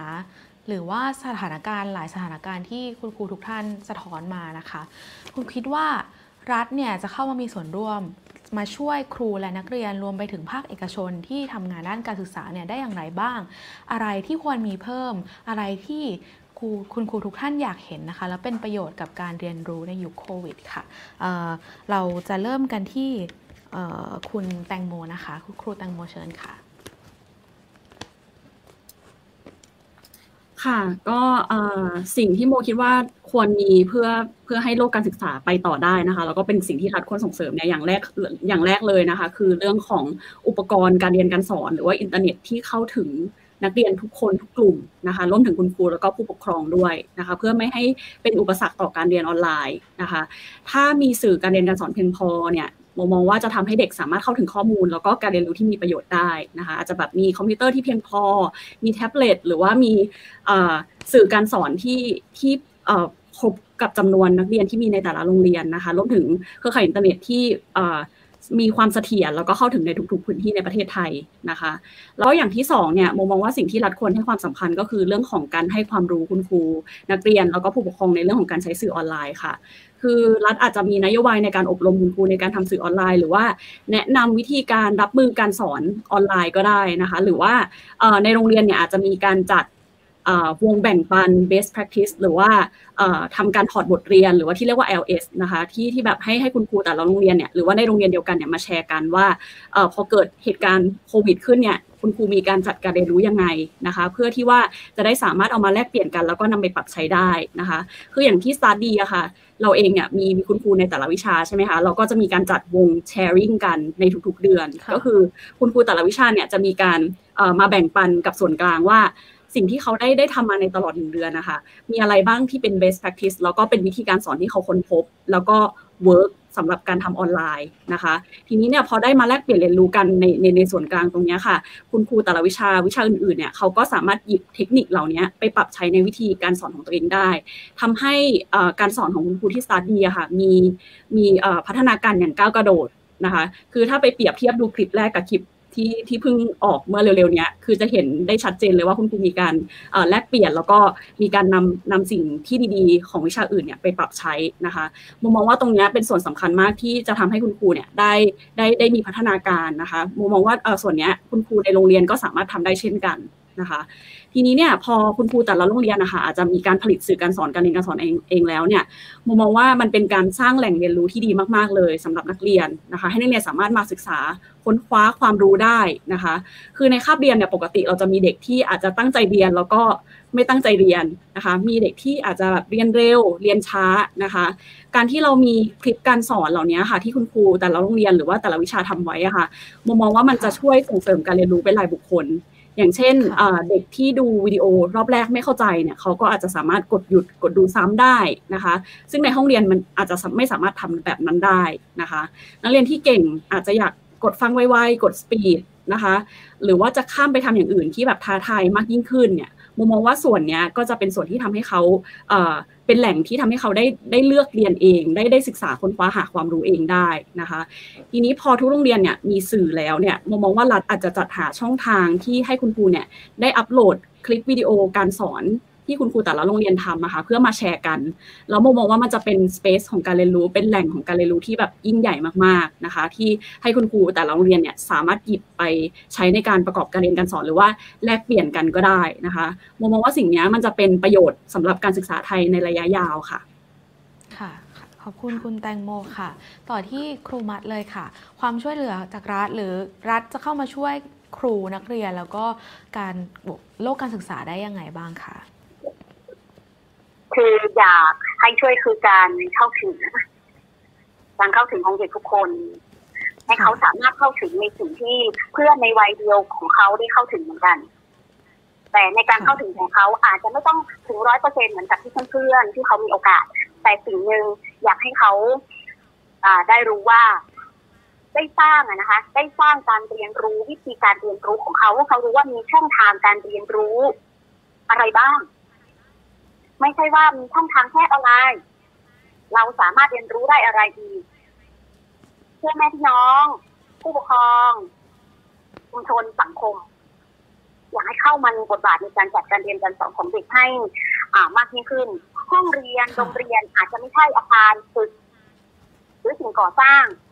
อะไรมากมายที่ทางโรงเรียนก่อสร้างปรับเป็นห้องวิทยาการห้องนั้นห้องนี้ แต่ อยากให้เป็นทุกที่ที่เด็กเหล่านี้สามารถ เข้าไปเรียนรู้ได้ค่ะนะคะ แล้วก็ไม่อยากให้ เป็นการเปรียบเทียบเขาเรียกว่าจัดจัดลำดับความรู้ลำดับการศึกษาลำดับผลสำลิดที่ได้ ซึ่งสิ่งเหล่านี้ระดับระดับที่จัดมามันสามารถเอ่อวัดความรู้วัดทักษะเด็กได้ มากน้อยเพียงไหน แล้วก็อีกอย่างคืออยากให้เด็กๆเหล่านี้ได้เขาเรียกว่าเรียนรู้เฉพาะบุคคลเขามีความถนัดในด้านไหนอยากให้เขาได้พัฒนาในด้านนั้น โรงเรียนของครูมัดก็เล็งเห็นในสิ่งเหล่านี้นะคะ ก็จะพยายามพัฒนาเด็กในด้านของวิชาชีพเพราะเด็กเหล่านี้นะคะ เขาอาจจะอนาคตของเขา คือเน้นที่อาชีพการสร้างฐานะการสร้างอ่าครอบครัวนะคะ ที่ดีขึ้นค่ะค่ะ ค่ะ ขอบคุณครูมาร์ทค่ะ ท่านต่อมานะคะ ครูสมาร์ทค่ะ มีนโยบายแบบไหนที่มองหาแล้วจะทำให้ระบบการศึกษาของเรามันดีขึ้นบ้างคะครับผมครับ ก็เออโดยเอ่อผมมองว่า เอ่อในในในระบบการศึกษานะครับเอ่อเราก็จะมีบุคลากรที่ใกล้ชิดกับนักเรียนที่ที่สุดเนี่ยนะครับ ในระบบการศึกษาก็คือครูนะครับ ผมผมมองว่าเออเราเราจะต้องทบทวนเรื่องเกี่ยวกับกระบวนการที่ว่าเราจะต้องมีภาพให้ชัดว่าในในยุคในอนาคตถัดไปอันใกล้แล้วก็ระยะยาวเนี่ย เราต้องการครูแบบไหน เราอยากที่จะให้คนที่มาใกล้ชิดกับนักเรียนที่สุดเนี่ย คือบุคลากรที่มีทักษะอย่างไร มีทัศนคติอย่างไรอะครับ ผมคิดว่าเออในในภาพรวมเนี่ยควรจะกำหนดสิ่งนี้ให้ชัดว่าเราต้องการที่จะผลิตครูแบบไหนออกมาเงี้ยครับ ซึ่งซึ่งถ้าในมุมมองผมเนี่ยผมมองว่าในในอนาคตอันใกล้นะครับ มันเป็นเป็นยุคที่เราคาดการได้ยากมากว่าว่าการเปลี่ยนแปลงเนี่ยมันจะมาในรูปแบบไหน เทคโนโลยีก็มาเร็วมากอยู่ดีๆโรคระบาดก็เข้ามานะครับ เป็นตัวอย่างให้เราเห็นว่ามันเปลี่ยนแปลงเร็วมากและ คาดการ์ได้ยากด้วยอย่างเงี้ยครับ แล้วพอคาดการ์ได้ยากเนี่ย มันก็ทำให้เอ่อความรู้ที่เรามีอยู่เดิมเนี่ยมันอาจจะใช้ไม่ได้แล้วนะครับ เพราะว่าเพราะว่าความรู้ความถนัดเดิมเรามันก็อาจจะประยุกต์ใช้ไม่ได้ดังนั้นเอ่อความรู้หรือว่าคอนเทนต์เนี่ยอาจจะไม่ใช่สิ่งที่หลักในการที่เราจะเอ่อพัฒนาครูออกมาเพื่อนักเรียนของเราเนี่ยครับ อาจจะต้องเน้นไปที่การที่เตรียมครูให้พร้อมสำหรับ เจอการเปลี่ยนแปลงแบบต่างๆ ที่เข้ามานะครับ อย่างเช่นว่าครูอาจจะต้องเป็นคนที่เรียนรู้สิ่งใหม่ได้เร็ว ครูอาจจะต้องเป็นคนที่พร้อมที่จะทดลองวิธีการใหม่ๆตลอดเวลาครับเราต้องตั้งให้ชัดเราอยากได้ครูแบบไหนแล้วแล้วพัฒนาเออแล้วสร้างกระบวนการให้เรามีครูแบบนั้นเยอะๆค่ะ ค่ะก็ สมาได้แชร์ถึงเรื่องการพัฒนาครูนะคะแล้วก็ให้ความสำคัญกับการสร้างครู ซึ่งก็เป็นโจทย์สำคัญอีกอย่างหนึ่งนะคะ ที่จะพัฒนาระบบการศึกษาของเราทีนี้มาถึงครูสัญญาค่ะ ครูสัญญาคิดว่ารัฐเนี่ยจะเข้ามาช่วยครูและนักเรียนและการศึกษาได้ยังไงบ้างคะอืมจริงๆอยากลอกข้อสอบของครูแตงโมครูสมาร์ทกับครูมัดเลยนะเห็นคล้าย ๆ กันครับค่ะคือหนึ่งเนี่ยคือรัฐต้องต้องดูแลเรื่องพื้นฐานเนี่ย เรื่องการเข้าถึงเนาะการเข้าถึงการศึกษา ตั้งแต่เรื่องอุปกรณ์ เรื่องเน็ตหรือเรื่องอะไรเนี่ยเพราะว่าสถานการณ์มันมันอันไอสิ่งเนี้ยมันมันควรเป็นเรื่องพื้นฐานที่รัฐควรจะต้องจัดให้เนาะค่ะแล้วก็อันที่สองผมผมมองว่าคือรัฐเองก็ต้องกระจายอำนาจนะให้พื้นที่ให้โรงเรียนมีอำนาจในการตัดสินใจที่จะออกแบบกระบวนการเรียนรู้ มีการวัดการประเมินที่มันเห็นด้วยกับอาจารย์มัดเลยว่าไม่ไม่ต้องมา อ่า วัดประเมินกันแบบเดียว เพราะพื้นที่บริบทมันแตกต่างแตกต่างกันมากเลยเนี่ยพอพอมันมันมันกระจายอำนาจจริงอะผมว่าอำนาจจะ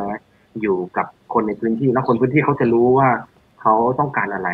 เขาอยากพัฒนาลูกหลานของเขายังไง อย่างทางเหนือเนี่ยอย่างอย่างอาราดังหรือชาติพันธุ์เนี่ยเขาต้องการเรื่องพื้นฐานเรื่องการอยู่รอดแล้วก็เรื่องของการสื่อสารที่จะนำพาคนในชุมชนเอาตัวเองรอดอะไรเงี้ย แต่บางพื้นที่อย่างคนที่เข้าถึงทรัพยากรเนี่ย มันคือไปเรื่องการพัฒนาความคิดชั้นสูงละการเป็นแรงงานมีฝีมือแล้วอะไรเงี้ยมันมันต่างกันตอนนี้ถ้าเกิดได้ถ้ารัฐได้ได้ให้อำนาจในการตัดสินใจ ทุกพื้นที่ได้ได้ได้ออกแบบตัวเอง มันจะยืดหยุ่นมันจะไปไกลหรือมันจะกว้างลึกอะไรเงี้ยผมว่านนี้มันอ่าสิ่งเนี้ยผมว่าโลกการศึกษามันจะไปต่อได้ถ้าถ้าเกิดการกระจายอำนาจ คราวนี้เดี๋ยวเดี๋ยวทางเรามีรัฐบาลเรามีคนในชุมชน เรามีคนเก่งๆเยอะเลยครับ ที่อาจจะต้องให้คุณค่าเขาแล้วก็เปลี่ยน mindset เรื่องการให้คุณค่าเรื่องการการศึกษาแบบใหม่ มันคือการเรียนรู้เนาะมันคือการที่คนในอนาคตต้องเผชิญกับความไม่มันมันคาดเดาไม่ได้อะไรเงี้ยดังนั้นจะรอผู้นำหรือรอใครคนใดคนหนึ่งไม่ได้แหละแต่มันต้อง เติมอาวุธ หรือว่าเติมไม้เซตแบบเนี้ยให้กับผู้เรียนหรือว่าให้กับครูอะไรเงี้ครับค่ะ ค่ะ ขอบคุณครูสอยอมากค่ะ ทีนี้ ในคำถามสุดท้ายของเรานะคะ ก็อยากจะให้คุณครูแต่ละท่านค่ะได้แชร์เรื่องที่แต่ละท่านอาจจะเห็นปัญหาผ่านประสบการณ์ ผ่านการทำงานของตัวเองหน้างานเนี่ยนะคะ ซึ่งก็เผชิญเท่าที่เราฟังเนี่ยทุกคนก็อยู่ในบริบทที่แตกต่างกันมีเรื่องอะไรไหมคะ ที่เรายังเห็นว่ามันเป็นปัญหาในระบบการศึกษา หรือเรื่องที่ประเทศเราเนี่ยยังไม่ได้ค่อยให้ความสำคัญกับมันค่ะ ขอเริ่มที่ครูมัดก่อนเลยค่ะ ค่ะขอบคุณนะคะ ค่ะ อ่าสำหรับคำถามนะคะว่า ค่ะครูมัดก็คงจะไม่หนีห่างไกลกับคำว่า การลืมเด็ก บางทีเทคโนโลยีต่างๆ มันเข้ามาและทำให้เราค่ะลืมเด็กบางคนที่เขายังอยู่กับเรา เราลืมเราตัดเขาออกจากระบบหรือเปล่าค่ะ การที่มีเทคโนโลยีเข้ามามีประโยชน์ไหมมีประโยชน์มากๆเลย แต่เราอย่าลืมว่ายังมีเด็กบางส่วนที่เขาก็ยังรอ ทุกคนให้ความหวัง รอให้ทุกคนมองเห็นเขา อย่างน้อยนะคะ ก็ได้เห็นเขาว่าเขาเป็นส่วนหนึ่งในการพัฒนาประเทศเราในอนาคตค่ะสำหรับสำหรับครูแล้วนะคะ เด็กทุกคน ก็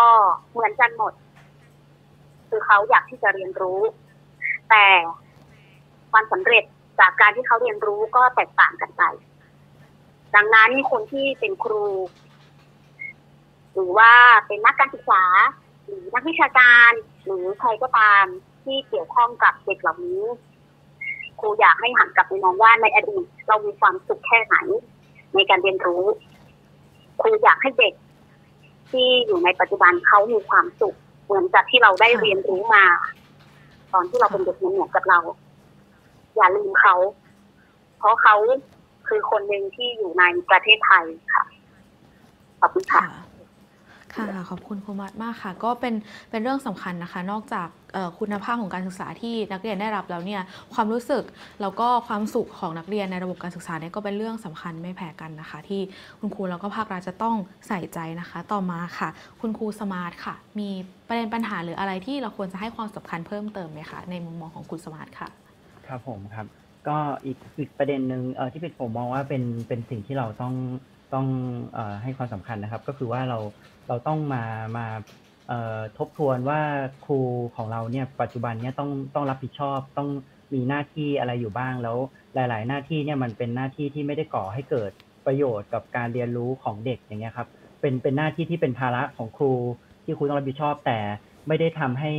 เกิดประโยชน์โดยตรงกับเด็กเนี่ยก็คิดว่าในในหน้าที่เอ่อเรื่องงานลักษณะนั้นเนี่ยต้องพยายามลดเพื่อให้ครูเนี่ย ได้มีโอกาสที่จะทบทวนวิธีการจัดการเรียนการสอน หรือว่าครูได้มีโอกาสไปเรียนรู้ร่วมกันกับเด็กๆเนี่ยครับเพิ่มมากขึ้นอันนี้คืออันหนึ่งคือการทบทวนภาระที่ครูรับผิดชอบอยู่ อันไหนลดได้ก็ก็ควรจะลดเพื่อให้ครูได้ทุ่มเทกับเด็กมากขึ้นอย่างเงี้ยครับเออส่วนส่วนที่ค่ะสองคือเรื่องของเอ่อการพัฒนาเอ่อบุคลากรเข้ามาในระบบก็คือมาเป็นครูเนี่ยครับจริงจริงอยู่ว่าเราอาจจะเมื่อกี้ผมพูดถึงการที่เรามองไปในอนาคตว่าเราจะผลิตครูมาใหม่ยังไง แต่ เราก็ต้องไม่ลืมว่าปัจจุบันเนี้ยการเปลี่ยนแปลงมันก็เกิดขึ้นแล้ว แล้วก็เกิดขึ้นเร็ว เราก็มีครูที่อยู่ในระบบอยู่แล้วเนี่ย เราก็ไม่สามารถที่จะมองเฉพาะครูที่ในอนาคตจะมา เพราะว่าเราปัจจุบันเราก็ต้องเปลี่ยนแปลงเหมือนกันนะครับ ก็จะต้องก็จะต้องมองเรื่องการพัฒนาครูที่เข้ามาอยู่ในในระบบของเราแล้วเนี่ย ว่าจะทำยังไงให้เสริมจุดเด่น หรือว่าช่วยกันแก้ไขจุดอ่อนของครูแต่ละคนว่าครูแต่ละคนมีส่วนไหนถนัดก็ช่วยกันส่วนไหนไม่ถนัดก็ หาทางช่วยครูเอ่อในการพัฒนาในจุดนั้นๆเนี่ยครับเพื่อให้ทันกับการค่ะเปลี่ยนแปลง เพราะไม่อย่างนั้นเราจะรอแต่ครูในอนาคตมาปัจจุบันเราก็จะไม่ไม่ไม่ไม่สามารถแก้ปัญหาได้นะครับ แล้วก็อีกอีกค่ะเรื่องหนึ่งคือที่อย่างที่ครูมาร์ทพูดเมื่อกี้เมื่อกี้ครับ ก็คือว่าเออผมผมเชื่อว่าเราเอ่อต้องรับฟังจากนักเรียนให้ให้มากขึ้นว่าว่าเขาอยากรู้อะไร เขาอยากเรียนอะไรเขาชอบอะไรอย่างเงี้ยครับ บางอย่างที่เราเราเป็นเอ่อ ครูเราอาจจะมองว่ามันเป็นสิ่งที่ดูดูอาจจะไม่มีประโยชน์ หรือว่าเรายังไม่เห็นประโยชน์เนี่ยบางทีถ้ามันเป็นความต้องการหรือความอยากรู้ของเด็กเนี่ย เราก็ควรจะสนับสนุนเขาให้เรียนรู้ที่เขารู้ว่าเขาเรียนรู้อย่างมีความสุขแล้วก็สนุกอย่างที่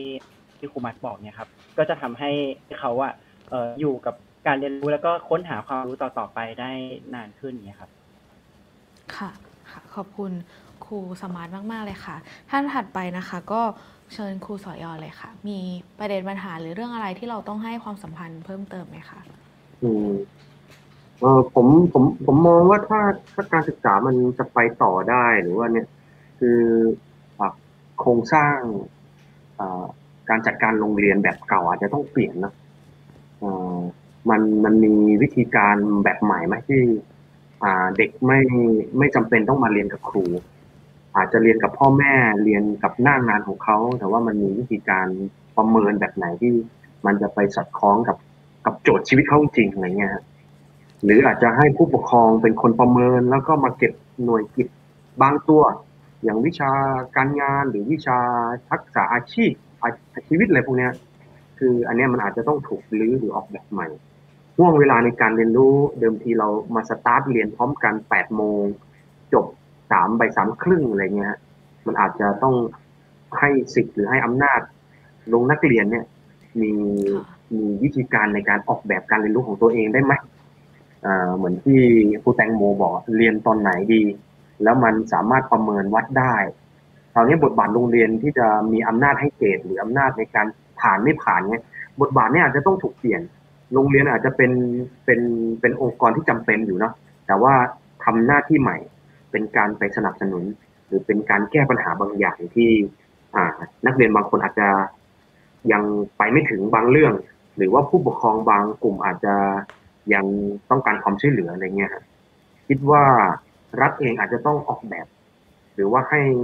ให้อำนาจในการออกแบบกระบวนการที่มันยืดหยุ่นแบบเนี้ยครับมากขึ้น อันที่สองผมว่ามันไม่ใช่แค่นักเรียนที่จะต้องมีหน้าที่เรียนเนาะ ผมว่ารัฐเองอาจจะต้องมีกำหนดเป็น เป็นให้ผู้ปกครองหรือว่าให้ อ่า คนที่เกี่ยวข้องกับลูกหลานเราเนี่ย เป็นหน้าที่เลย หน้าที่ที่จะต้องมา เรียนรู้อะไรบางอย่างใหม่กับพวกเรา เรียนรู้อะไรบางอย่างใหม่กับนักเรียนเพราะมีคล้ายๆกับเป็นโรงเรียนผู้ใหญ่ เมื่อคุณมาเรียนเนี่ย คุณก็ยังต้องถูกดูแลจากรัฐเนาะก็คืออาจจะแน่แน่นอนว่ามันอาจจะกระทบเรื่องรายได้เขาแต่ว่าเมื่อคุณมาเรียนเนี่ย คุณก็จะต้องเป็นเก็บเหมือนกับมาลดหย่อนภาษีไหมถ้าเกิดมันเรียนทักษะบางตัว เพราะว่าครูนำพาไม่ได้แล้วแต่มันต้องอาศัยความร่วมมือทั้งคนในชุมชนทั้งผู้ปกครองเอง เพราะหลายเรื่องผู้ปกครองไม่มีทักษะเลยนะครับ ในการที่จะนำพานักเรียนตัวเอง แต่บางครั้งผู้ปกครองบางคนนี่อย่าว่าแต่ทักษะที่จะดูแลลูกเลยแม้กระทั่งเรื่องปากท้องที่เขาจะนำพาตัวเอง แล้วก็ครอบครัวเนี่ย มันจะไปเรื่องปัญญาเนี่ยลำบากเลยเมื่อปากท้องมันยังยังไม่ได้ถูก ดูแลด้วยการให้กินอิ่มอยู่สบายอย่างเงี้ยครับ ผมคิดว่าอาจจะต้องมองบริบทหลาย ๆ มิติที่ทำด้วยกัน แล้วก็เห็นด้วยกับครูสมาร์ทว่าการพัฒนาครูที่มาอาจจะต้องคิดไกลแล้วเพราะว่าเราพัฒนาครูแบบสี่ปีเนี่ยจบกว่าจะจบมาปีที่สี่เนี่ย ไม่ทันละเพราะว่ามันเปลี่ยนแทบจะทุกสัปดาห์ทุกวินาที ผมเห็นหลายโมเดลก็คือพอมาฝึกสอนปีสี่เนี่ยช้าแล้วคิดว่าน่าจะต้อง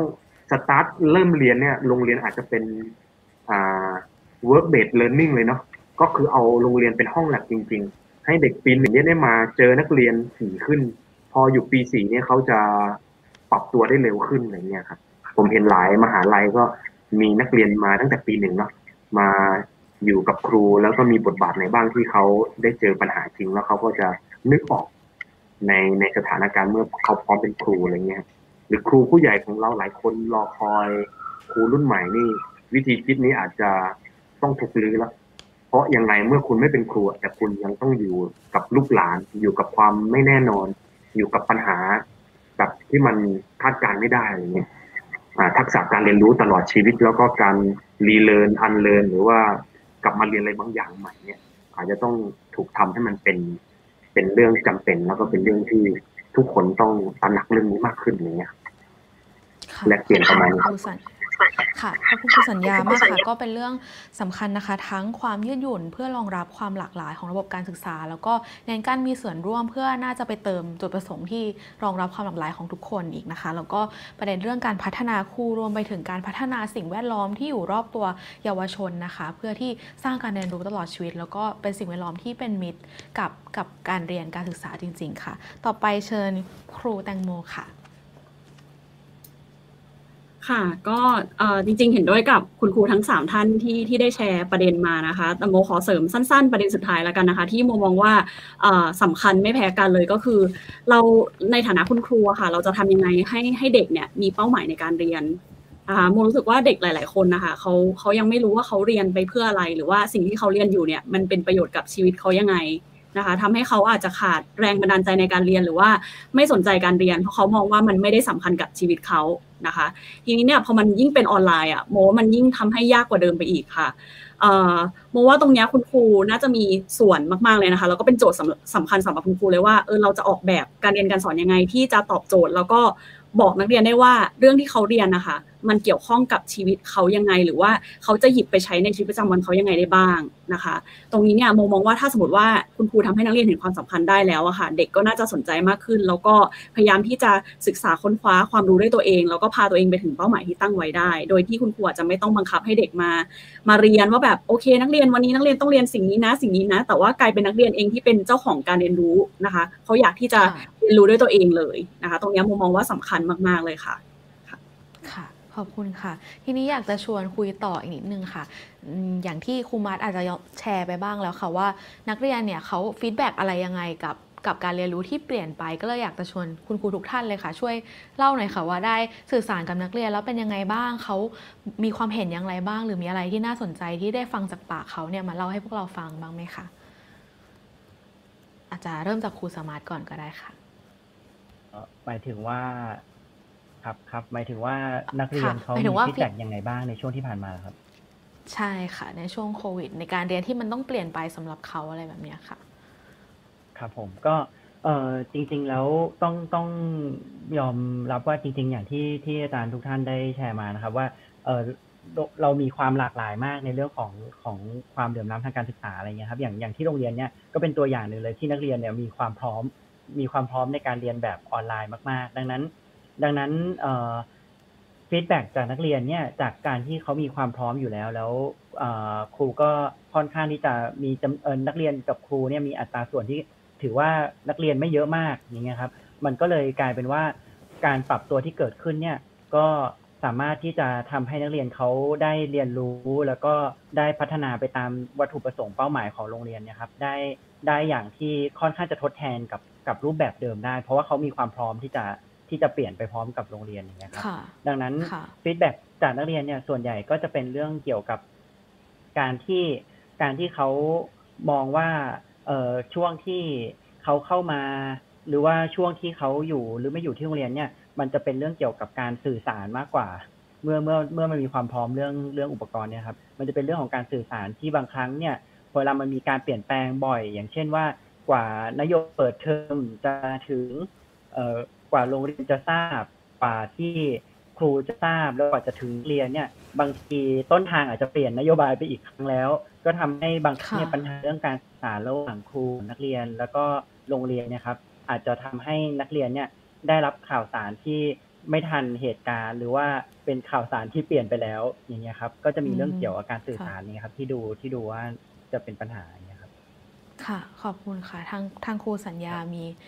มีฟีดแบ็หรือความเห็นอะไรจากนักเรียนที่น่าสนใจพอจะแชร์ให้เราฟังได้ไหมคะอ่าเด็กเด็กชัดเจนว่าไม่ชอบออนไลน์ คนที่เขาคนเขานี่คือหนึ่งไม่ไม่ชอบออนไลน์ออนไลน์เลยเพราะหนึ่งเวลาเรียนออนไลน์เสร็จปุ๊บเนี่ยอ่าเด็กเรายังคือหนึ่งเนี่ยมันไม่พร้อมเนาะกับสองในยห้องเรียนร้อนมาก บางบ้านเนี่ยอยู่ใต้สังกะสี อยู่ใต้ไวนิลเนี่ยมันมันมันมันมันถึงแวดล้อมมันไม่ได้เอื้อกับการเรียนรู้อะไรเงี้ยครับก็แต่คิดว่ามันก็ยังต้องต้องต้องเรียนแบบนี้บ้างเนาะแล้วก็ต้องมาเจอกันบ้างอะไรเงี้ยสิ่งหนึ่งที่เด็กคือเราเองเนี่ยอ่าได้บทเรียนตอนไปสอนในชุมชนนะพอพื้นที่มันทำให้ชุมชนมาเป็นครูด้วยทำให้อ่าผู้ปกครองหรือแม้กระทั่งคนที่อยู่ เป็นองค์กรเอกชนนี่ยมาร่วมสอน วิธีการมันจะหลากหลายมาก เขาก็จะตื่นเต้นเมื่อได้เจอคนหน้าตาใหม่ๆมาสอนเนะเด็กสะท้อนน่าสนใจมากคือคือเขา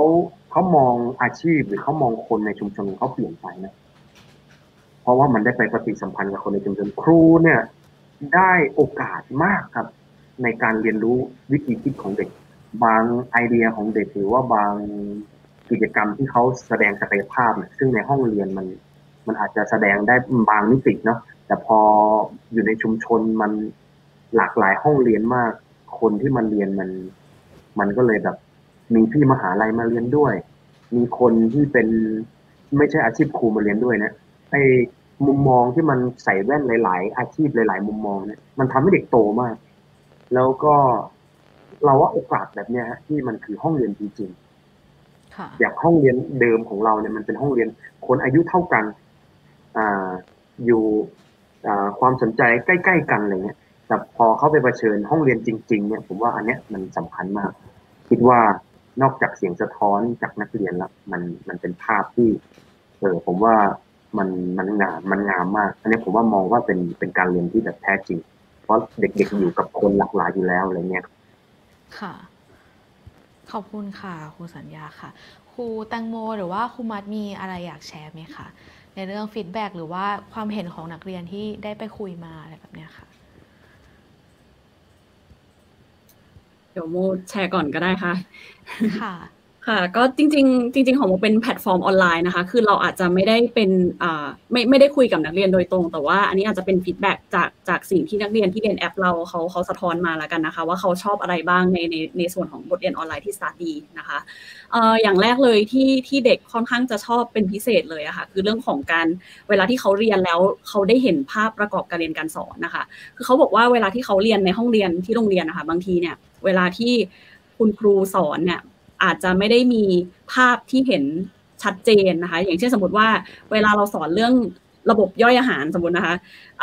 เวลาที่คุณครูสอนเนี่ยคุณครูอาจจะแค่อธิบายหรือว่าเปิดภาพนิ่งให้นักเรียนดูใช่ไหมคะแต่ว่าทีเนี้ยถ้าเป็นคลิปของ StartDee อะค่ะคือเรา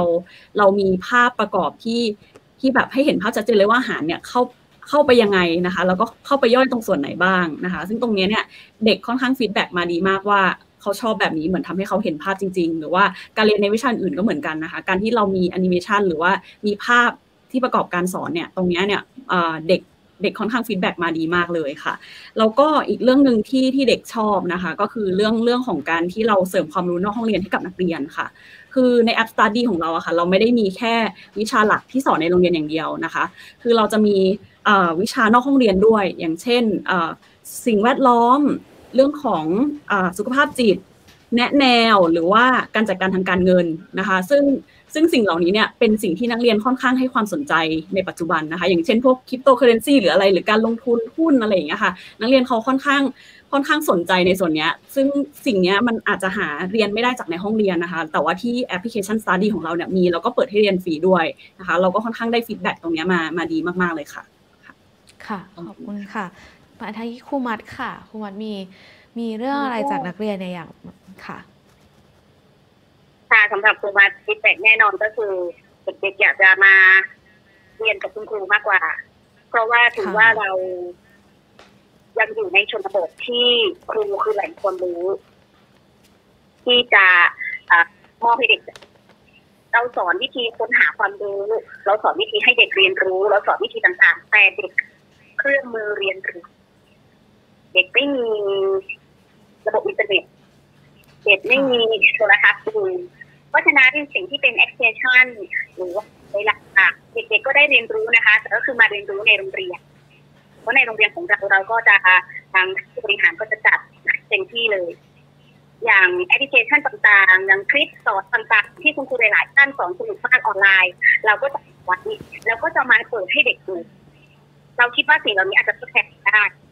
ว่าครูอาจจะไม่ได้จบเหมือนคุณครูที่เขาทำแต่เด็กๆก็ได้เรียนรู้เหมือนกัน ได้ดูเหมือนกัน นะคะ เพราะว่าสิ่งเหล่านี้ เด็กก็อยากจะเรียนรู้เหมือนที่เพื่อนๆเขาพูดกัน เพราะฉะนั้นโรงเรียนก็จะพยายามเติมเต็มในสิ่งเหล่านี้ให้นะอ่าค่ะสำหรับการเรียนรู้ออนไลน์ ถ้าถามคุณวัดว่ามันดีไหมเอ่อเด็กๆควรเรียนรู้ไหม สำหรับอนาคตข้างหน้าจะเป็นมากค่ะเพราะเทคโนโลยีคือเป็นส่วนหนึ่งในชีวิตของเขาแหละ ตอนนี้คือล่าสุดเด็กๆเริ่มมีโทรศัพท์มือถือแหละค่ะมีโทรศัพท์มือถือครูมัดก็เริ่มตั้งไลน์กลุ่มอ่าตั้งเฟซกลุ่มได้แต่เรายังไม่ได้สอนวิธีการใช้เทคโนโลยีที่เขาให้เด็กเหล่านี้ค่ะ ซึ่งครูมัดคิดว่าเนี่ย ครูมัดก็จะไปน่าจะสอนเขาเรียนรู้วิธีใช้เอ่อเทคโนโลยีเหล่านี้ถูกต้องควรทำยังไงซึ่งเราสามารถจำกัดการว่าดูและควบคุมได้ยากมากอะแต่ก็จะพยายามให้ดีที่สุดนะคะสำหรับการเรียนรู้แบบนี้เอ่อสำหรับเทคโนโลยีเหล่านี้นะคะถามว่าในอนาคต เด็กของครูมัดจะ เทคโนโลยีเหล่านี้ไปประกอบอาชีพข้างหน้าเหมือนมีเด็กคนหนึ่งค่ะ เขาได้สะท้อนถามคุณวัดว่า ถ้าเขาไม่มีโทรศัพท์มือถือเขาจะอยู่ได้ไหมอืมเขาถามค่ะคำถามนี้กับคุณวัดเพราะว่าเขาเห็นว่าเพื่อนทั้งห้อง บอกว่าอยู่ในกลุ่มกับคุณครู แต่เขาไม่อยู่เพราะเขาไม่มีค่ะเออคุณวัดก็เลยให้คำตอบเขาว่าหนูอยู่ได้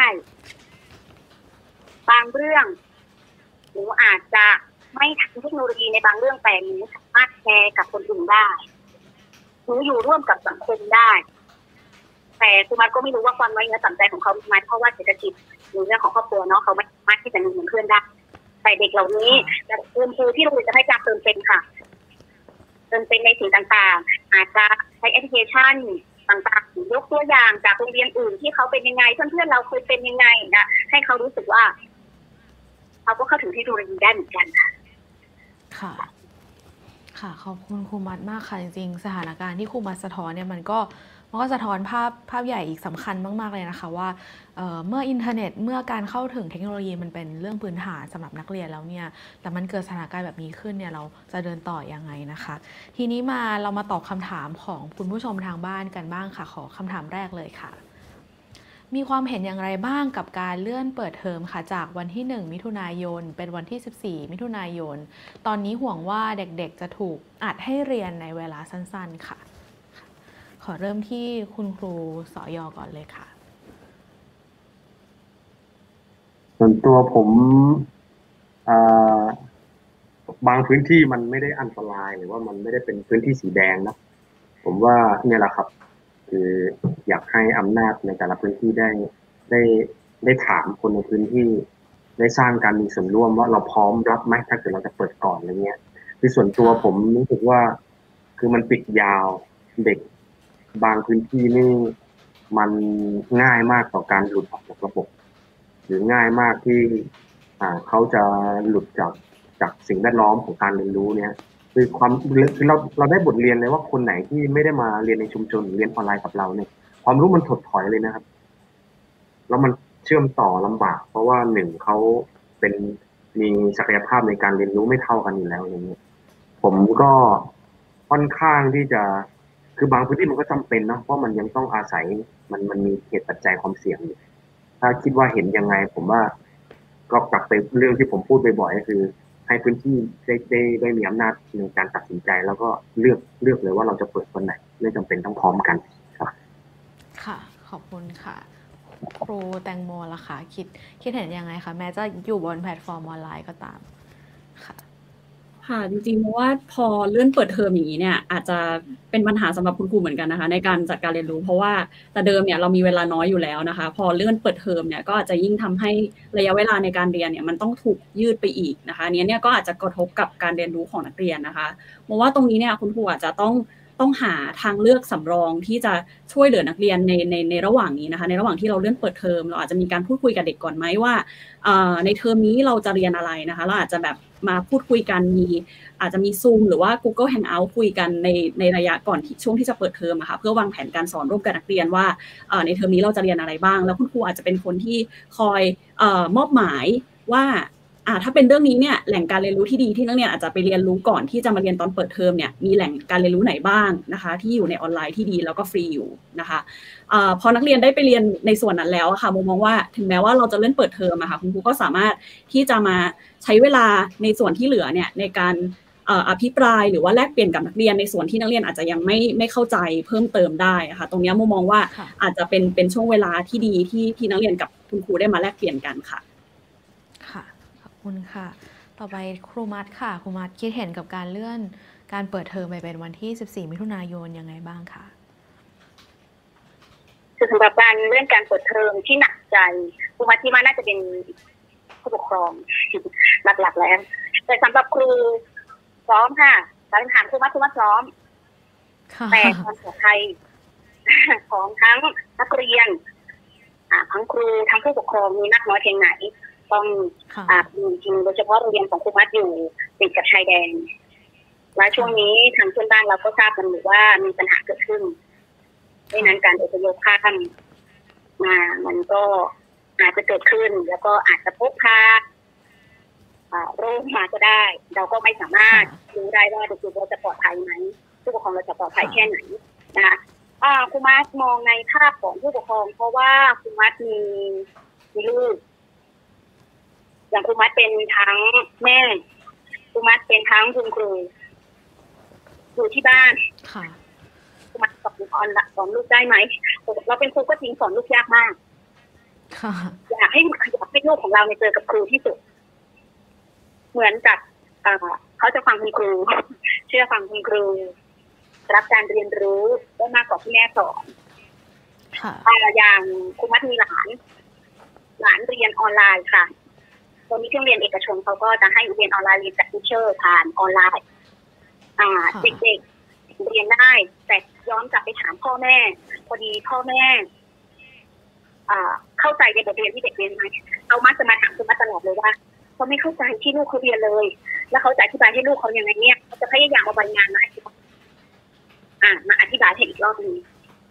เพราะฉะนั้นการเกิดวันที่หนึ่งหรือสิบสี่สำหรับคนเป็นครูคุณมัดคิดว่าไม่มีปัญหา แต่ที่มีปัญหาตอนนี้ก็คืออ่าความปลอดภัยอ่าระบบการเรียนออนไลน์ผู้ปกครอง เป็นยังไงบ้างมากกว่านะคะค่ะค่ะ ขอบคุณครูมาร์ทค่ะ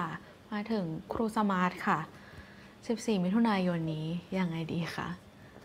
ครับก็เอ่อจริง ๆ ก็อยากจะเอ่อจากจากคำถามที่ถามมาสักครู่เนี่ยนะครับ เข้าใจว่าเอ่อ ความเป็นห่วงเนี่ยไม่ได้ตัวคนที่ถามเนี่ยเหมือนจะห่วงช่วงหลังจากที่เปิดกลับมานะครับเขาเขียนว่าห่วงว่าเด็ก ๆ จะถูกอัดให้เรียนในเวลาสั้น ๆ ก็หมายถึงว่าพอเปิดเทอมแล้วเวลาน้อยลง อันนี้อันนี้ก็ก็เป็นปัญหานะครับ เพราะว่าอันนี้อย่างที่ผมบอกคือมันสะท้อนแนวคิดว่า ถ้าเราบอกว่าถูกอัดให้เรียนในเวลาสั้นแปลว่าเรามองบนฐานว่าสุดท้ายแล้วความรู้ต้องได้เท่าเดิม มันความรู้อยู่ก้อนหนึ่งที่เราอยากเด็กได้ไปให้หมด แล้วเราเลยไปอัดให้อยู่ในช่วงสั้นๆอย่างนั้นนะครับ ก็จค่ะริงๆจริง ๆ เราอาจจะสิบสี่เราก็อาจจะเปิดไม่ได้ก็ได้นะครับ ความจริงแล้วคือมันอาจจะมีความเป็นไปได้อื่นอีกที่ที่มันจะเปิดได้หลังจากนั้น ดังนั้นผมผมอย่างที่พูดไปเมื่อสักครู่คืออยากจะชวนให้มองว่า เราสามารถเปลี่ยนไปเรียนเปลี่ยนใช้โอกาสเนี้ยลองทดลองทำที่ไม่ใช่คอนเทนต์เบสได้ไหมเพราะว่าถ้าเรามีเวลาน้อยเนี่ยมันยากที่เราจะถ่ายทอดทอดเอ่อความรู้ที่เรามองว่ามีอยู่จำนวนหนึ่งจะให้เด็กให้หมดในเวลาสั้นเนี่ยถ้าในเมื่อในเมื่อเวลามันเหลือน้อยลงแล้ว แล้วเทอมเราสั้นลงเนี่ย มันอาจจะเป็นความจำเป็นที่เราอาจจะต้องลองเปลี่ยนให้เด็กได้เรียนรู้ในสิ่งที่ที่เป็นลักษณะของสิ่งรอบๆตัวเขา สิ่งที่เขาสามารถพบเจอได้ที่บ้าน มันอาจจะไม่ได้มีความพร้อมเรื่องเครื่องไม้เครื่องมือ แต่ว่าเราสนับสนุนให้เขาเรียนรู้กระบวนการที่จะแบบเจอปัญหาที่อยู่ที่บ้าน มีปัญหาอะไร แล้วเราจะสามารถตั้งคำถาม แล้วก็หาความรู้จากสิ่งที่อยู่รอบๆตัวเราอยู่ในชุมชนเราอย่างไงนะครับ เพราะว่าความจริงแม้แต่ 14 ก็อาจจะอาจจะถูกเลื่อนอีกก็ได้อยู่ดี เราก็ไม่มีทางรู้อย่างเงี้ยครับ ค่ะ สถานการณ์ก็ยังต้องติดตามกันต่อไปจริง ๆนะคะ เดี๋ยวคำถามต่อไปนะคะ จะขอขึ้นเป็นชุดคำถามมาประมาณ 3 ข้อนะคะ แล้วก็เดี๋ยวให้แขกทั้ง 4 ท่านนะคะ เลือกตอบว่า แต่ละคนอยากจะตอบหรือว่ามีความเห็นกับข้อไหนละกันนะคะ ข้อแรกค่ะจากช่วงโควิดระลอกก่อน มีนักเรียนบอกว่าการเรียนออนไลน์ หรือเรียนที่บ้านเนี่ยทำให้ต้องทำงานหรือทำการบ้านเยอะขึ้น เพราะว่าไม่มีคะแนนเข้าห้องเรียนหรือคะแนนอื่น ๆ ช่วย อาจจะเป็นคะแนนพฤติกรรมอะไรแบบนี้นะคะค่ะ ครูเนี่ยจะออกแบบการเรียนรู้อย่างไรที่เด็กสามารถเก็บคะแนนได้ โดยไม่ต้องทำชิ้นงานมากเกินไป หรือต้องเปลี่ยนวิธีคิดในการประเมินผู้เรียนหรือไม่อย่างไรค่ะ อันนี้คำถามที่หนึ่งนะคะ ส่วนคำถามที่สองค่ะ ถ้าโควิดยังคงลากยาว กลุ่มนักเรียนรอยต่อ เช่น นักเรียนประถมปลายป .6 ขึ้นมาม .1 นักเรียนม .3 ขึ้นม .4 หรือว่านักเรียนม .6 ที่จะเตรียมเข้ามหาวิทยาลัยเนี่ยย่อมได้รับผลกระทบมากเลย จากโควิดระลอกที่ผ่านมา คิดว่าครูจะช่วยเหลือเด็กๆในรอยต่อเหล่านี้ได้อย่างไรบ้าง มีบทเรียนอะไรน่าสนใจค่ะ ค่ะ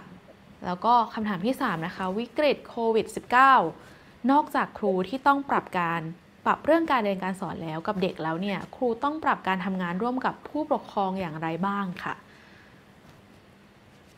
ค่ะ ใน 3คำถามนี้นะคะ ก็เดี๋ยวให้แต่ละท่านเลือกดีกว่าค่ะว่าตัวเองอยากจะแชร์ ข้อไหนค่ะมีทั้งเรื่องการประเมินนักเรียนเมื่อไม่สามารถมีคะแนนช่วยอย่างอื่นได้เลย มีแต่มีแต่คะแนนการบ้านนะคะแล้วก็เอ่อเป็นเรื่องนักเรียนรอยต่อที่จะต้องอยู่ระหว่างการเปลี่ยนชั้น หรือว่าเปลี่ยนเข้ามหาลัยนะคะค่ะ แล้วก็ข้อสุดท้ายค่ะ อาจจะขึ้นคำถามไว้ค่ะ ผมผมขออนุญาตอ่าแลกเปลี่ยนแล้วกันเนาะเพราะว่าค่ะปัญหานี้น่าจะเกิดขึ้นอยู่ตลอด ถ้าเกิดยังมีการประเมินแบบเดิมหรือการให้คุณค่าเรื่องของการเรียนเรื่องเวลา ให้คุณค่าเรื่องของการเรียนแบบ เหมือนเนื้อหาเหมือนที่คุณครูสมาร์ทพูดเนาะก็คือผมว่าอันนี้อาจจะต้องรื้อเหมือนหัวข้อที่เราบอกว่ารื้อบทเรียนหรือว่ารื้อโครงสร้างอะไรบางอย่าง เพราะไม่งั้นเราก็จะต้องมาวนกับเรื่องนี้ให้เด็กอ่า มสามขึ้นมจะจะขึ้นมสี่อะไรเงี้ย ซึ่งผมว่ามันมันมันมันมันน่าเป็นห่วงเรื่อยๆเนาะอืมค่ะ ก็คืออย่างอย่างผมถ้า ถ้าอย่างการทำงานกับผู้ปกครองเนี่ยอ่าถ้าเกิดเป็นชุมชนเมืองหน่อยเขาก็จะมีหลายกลุ่มอยู่แล้วเนาะต่อให้เป็นเป็นกลุ่มโดยโดยส่วนใหญ่นะแต่ว่าอาจจะยังไม่พอฮะการทำงานกับผู้ปกครองผมว่า จำเป็นต้องลงพื้นที่ไปคุยไปรับฟังบทบาทช่วงที่คุณครูปิดเทอมเนี่ยเพราะว่าคุณครูยังได้รับเงินเดือนอยู่นะแล้วก็คุณครูยังต้องเตรียมพร้อมอะไรหลายอย่างนะผมว่าบทบาทครูอาจจะต้องหนึ่งนอกจากเอาตัวเองให้รอดแล้วก็มีป้องกันวัคซีนอย่างเร็วจากรัฐเนี่ย อาจจะต้องทำงานลงพื้นที่มากขึ้น ว่าผู้ปกครองเขาคิดเห็นยังไง แล้วมันจะออกแบบการเรียนรู้ร่วมกันยังไงอย่างเงี้ยครับ ในแง่หนึ่งก็คือ คิดว่าที่ต้องรื้อก็คือ โรงเรียนเราเนี่ย มันไม่ได้เป็นโรงเรียนที่คนในชุมชนมาเรียนแบบเดิมแล้ว เพราะว่าเหมือนที่ครูมัดพูดตอนแรกอะ่ะ เรายังให้การวัดระดับโรงเรียนดี โรงเรียนอ่าอะไรพวกเนี้ย ซึ่งจริง ๆ เนี่ย อันเนี้ยมันทำให้เกิดความเหลื่อมล้ำแล้วเด็กไปเรียนโรงเรียน popular เด็กโรงเรียนในชุมชนถูกทอดทิ้งอะไรเงี้ยคราวเนี้ยการจัดการจะยากมากเลย เมื่อครูไม่ได้อยู่ใกล้โรงนักเรียนในชุมชน หรือว่านักเรียนในชุมชนมันไม่ได้มาเรียนในโรงเรียนในชุมชนแบบที่เป็นเด็กจริง ๆ แล้วอะไรเงี้ยอ่าคือโมเดลหนึ่งที่ผมอาจจะไม่ได้แน่ใจว่าตอบคำถามไหมนะแต่ผมคิดเร็วๆก็คือ มันเป็นไปได้ไหมที่ครูจะไม่ได้เป็นครูสังกัดโรงเรียนแบบเดิมแล้วแต่ค่ะเป็นครูที่อยู่ในชุมชน แล้วดูแลเด็กในชุมชน แล้วก็ออกแบบโครงสร้างแบบใหม่เลยที่ครูจะได้ใกล้ชิดนักเรียนโดยแท้จริง แล้ว ครูจะได้รู้จักชุมชนอย่างมากขึ้นอะไรเงี้ยเพราะว่าครูเดิมทีมันไปกระจุกอยู่บางที่หรือไปกระจายในบางส่วนแต่เมืองพื้นที่มันไม่มีครูอะไรเงี้ย ในเมื่อโควิดมันยังต้องต้องการครูอยู่ ผมว่าไอ้แบบเนี้ยอาจจะเป็นโจทย์หรือเป็นคำถามที่น่าตั้งคำถามหรือน่าชวนไปต่อนะว่า ไอ้พอระบบโครงสร้างมันมันมันมันทำร้ายมันมันยุ่งเหยิงไปหมดแล้วอะผมคิดว่าไอ้วิธีคิดการรื้ออะไรบางอย่างอาจจะ ต้องตั้งคำถามหรือมาทำความเข้าใจหรือว่ามาอ่าตั้งตุ๊กตาใหม่ด้วยกันไหมไม่งั้นนี่ถ้าตามแบบเดิมเราก็จะมีคำถามแบบเนี้ยครับ เปิดเมื่อไหร่สอนยังไง แล้วเราจะประเมินกันยังไงอะไรเงี้ยครับ ค่ะครับค่ะขอบคุณค่ะ ท่านอื่นค่ะ ไม่ว่าจะเป็นเรื่องประเมินเรื่องมนุษย์รอยต่อหรือว่าเรื่องการคุยกับผู้ปกครองค่ะ เชิญได้เลยค่ะอ่าครับผมเดี๋ยวผมตอบก่อนก็ได้ครับ ก็คืออ่าอะอยากอยากโอจะเคตอบงั้นคำถาม อ๋อเออครับขอบขอบคุณครับเอ่อก็อยากจะ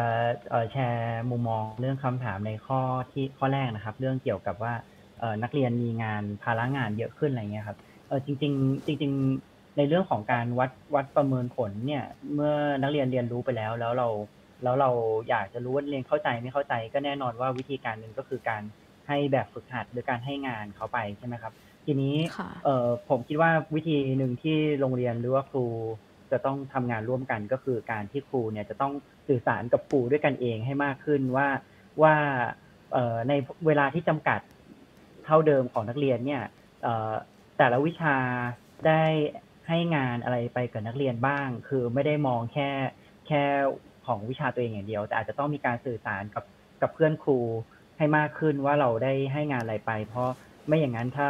ทุกทุกคนก็สั่งงานโดยที่ไม่รู้ว่าช่วงนี้ใครสั่งอะไรไปแล้วบ้าง มันก็จะไปรวมกันอยู่ที่นักเรียนนะครับ ปลายทางก็จะไปอยู่ที่นักเรียน ที่เอ่อบางคนเนี่ยก็จากจากประสบการณ์ผม เพราะว่าแม้ว่างานจะเยอะขึ้นนะครับ หลายคนก็ยังส่งได้ครบทุกงานนะครับ แต่ว่ามันเกิดจากการที่เขาต้องอาจจะอดหลับอดนอน เขาอาจจะต้องแบบว่าอาจจะต้องทุ่มเทเวลาส่วนอื่นของเขาที่ควรจะทำสิ่งที่เขารักเนี่ยมามาทำงานตรงนี้ แต่ทั้งหมดเนี้ยครูควรจะคุยกันครับ เพื่อเพื่อลดส่วนนี้แล้วก็อีกอันหนึ่งคือเราอาจจะ เอ่ออาจจะต้องด้วยด้วยรูปแบบที่เปลี่ยนไป เราอาจจะต้องมองว่าเอ่อการประเมินต่างๆ มีวิธีไหนที่เราจะทำได้เร็วขึ้นโดยที่นักเรียนใช้ใช้เวลาน้อยลงเนี่ยครับการออกแบบการออกแบบตัวชิ้นงาน การออกแบบแบบฝึกหัด จะทำยังไงให้มันเป็นการลดภาระของนักเรียนรวมไปถึงการออกแบบ วิธีการที่นักเรียนจะเข้าไปดูว่าเขามีงานอะไรอยู่บ้างที่เขาค้างอยู่อย่างเงี้ยครับบางทีนักเรียนไม่ได้ใช้เวลาทำงานอย่างเดียวนะครับ บางทีนักเรียนต้องมาใช้เวลาหาว่างานอยู่ไหน เพราะว่าสั่งกันมาคนละทิศคนละทาง ครูบางคนสั่ง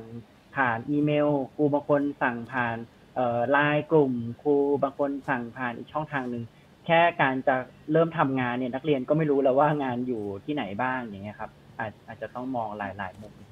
นึง ค่ะ ขอบคุณครูสมาร์ทค่ะ เมื่อกี้ครูแตงโมนะคะ ได้จะตอบหมู่ชนกันเชิญเลยค่ะค่ะจริงๆเอ่อโมอยากจะตอบส่วนในส่วนของข้อ 2 ค่ะ ที่ที่บอกว่าถ้าโควิดยังลากยาวอยู่อะค่ะ แล้วกลุ่มนักเรียนรอยต่ออย่างเช่นป .6 ขึ้นม .1 แล้วก็ม .3 ขึ้นม .4 หรือว่าม .6 เข้ามหาลัยเนี่ยเขาจะได้รับผลกระทบ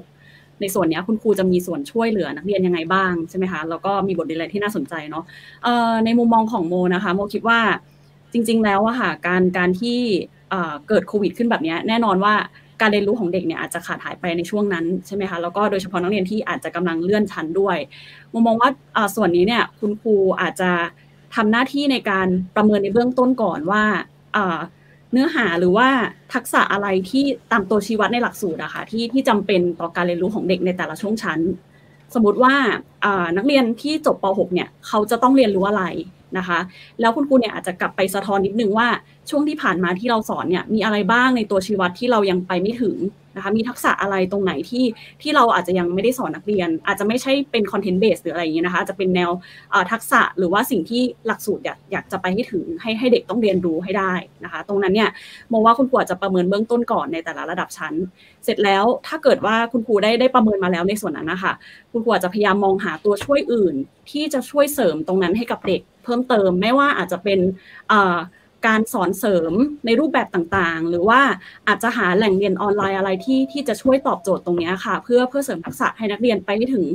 ในสิ่งที่หลักสูตรกำหนดให้ได้นะคะ เมื่อคุณครูหาสิ่งเหล่านั้นให้ให้นักเรียนได้แล้วอะค่ะ ก็เป็นหน้าที่ของนักเรียนที่ที่จะศึกษาค้นคว้าเพิ่มเติม แล้วก็พยายามจะไปถึงถึงจุดนั้นที่ที่คุณครูวางแผนไว้อ่าให้ให้ให้ได้ดีที่สุดนะคะเอ่อมอว่า มันมันท้าทายมากๆเลยนะคะ ในการจัดการการเรียนการสอนออนไลน์แบบนี้ แล้วก็เอ่อความรู้ที่มันขาดหายไป มันอาจจะไม่สามารถทดแทนการเรียนการเรียนการสอนที่ที่เกิดขึ้นในห้องเรียนได้ร้อยเปอร์เซ็นต์แต่โมมองว่าเอ่อการที่คุณครูเนี่ยแนะนำแหล่งเรียนรู้ที่ที่ดีให้กับนักเรียนนะคะน่าจะเป็นตัวช่วยที่ดีที่สุดณสถานการณ์ตอนนี้ค่ะค่ะขอบคุณค่ะค่ะขอบคุณครูแตงโมค่ะ ทีนี้มาถึงครูมัดค่ะครูมัดมีอะไรอยากแชร์กับเราใน เลือกสักข้อใดข้อหนึ่งไหมคะในคำถามที่ผ่านมา ค่ะสำหรับการอ่าปรับการเรียนการสอนนะคะเพราะฉะนั้นเราก็ต้องไปปรับอ่าผู้ปกครองด้วยค่ะซึ่งถามว่าเนี่ยเป็นจุดที่ยากมากนะในการจะปรับอ่าผู้ปกครองให้เข้าใจในเรื่องระบบการเรียนการสอนที่เปลี่ยนแปลงจะทำยังไงในเมื่อเวลาสื่อสารเขาคุณรับพัฒนาเราจะคุยคุณรับพัฒนาเพราะฉะนั้นจุดเชื่อมก็คือเด็ก ค่ะเมื่อเวลาจะปรับทำความเข้าใจผู้ปกครองอทางท่านผู้บริหารนะปีที่แล้วเราได้ลองลองผิดลองถูก ว่าอะไรถูกอะไรผิดอะไรเราควรทำอะไรแล้วเป็นเป็นสิ้นเปลืองอะไรแล้วมีประโยชน์กับเด็กปีนี้เราก็เลย มีการประชุมแล้วบอกว่า เราลองสอบถามผู้ปกครองยังไงว่า อยากให้ครูจัดการเรียนการสอนยังไงให้ดี โดยน่าจะเป็นตัวแทนผู้ปกครองในชุมชนต่างๆ เราก็จะเข้าชุมชนนะคะ ก็ไปถามว่าอยากให้ครูจัดการเรียนการสอนยังไงให้ในเมื่อมันมาสอนในในโรงเรียนยังไม่ได้เพราะสถานการณ์ยังไม่ดีครูจะต้องมีการแจกกันนะแต่ผู้ปกครองอยากได้แบบไหนที่ไม่เป็นภาระผู้ปกครอง แล้วเด็กๆเข้าใจแล้วได้องค์ความรู้เนี่ยค่ะสัปดาห์หน้าพวกครูมาจะออกชุมชนกันแล้วค่ะ เพราะว่าค่ะไม่แน่ใจว่าสิ่งที่พวกครูทำพวกครูทำเป็นต้นแบบไปแล้ว ไม่แน่ใจว่าสิ่งเหล่านี้จะเป็นประโยชน์กับเด็กแค่น้อยมากน้อยเพียงไหนจะเอาต้นแบบเหล่านี้ไปให้ผู้ปกครองดูด้วยแล้วก็ผู้นำชุมชนแต่ละชุมชนดูด้วยว่าให้เขามีส่วนร่วมอะในการอ่าจัดการศึกษาในครั้งนี้ค่ะเพราะว่า ทุกคนจะต้องลองทุกรูปแบบเนาะ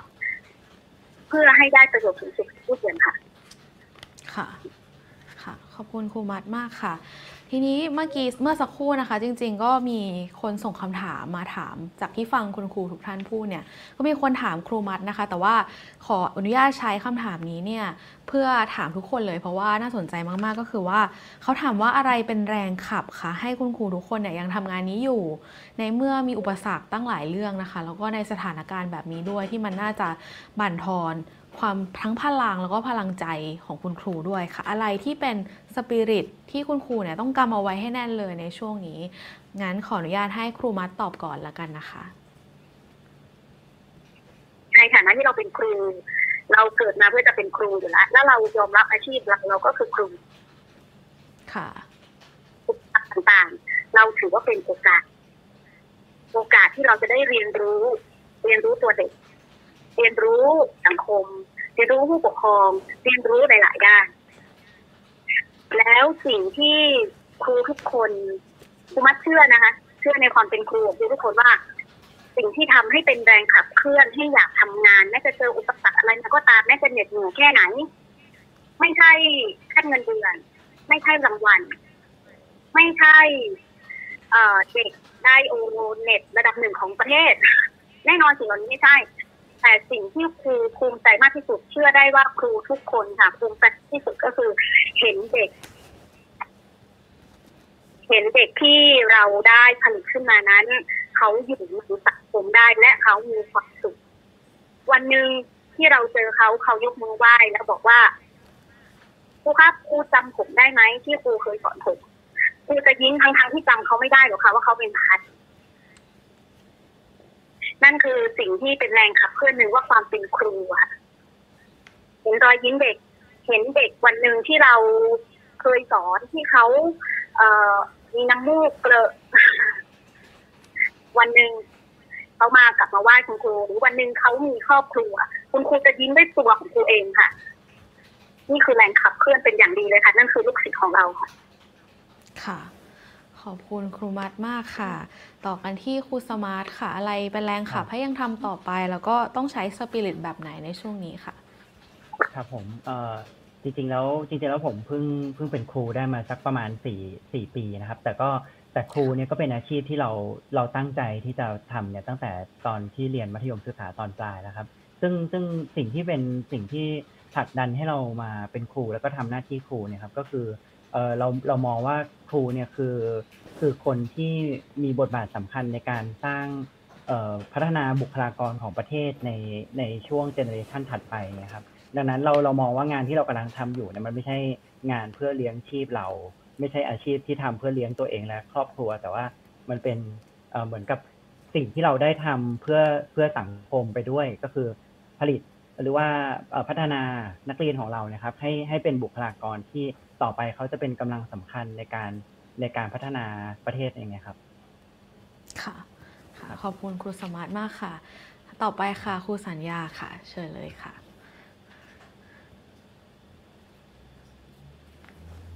รบกวนครูสัญญาเปิดไมค์นิดนึงค่ะ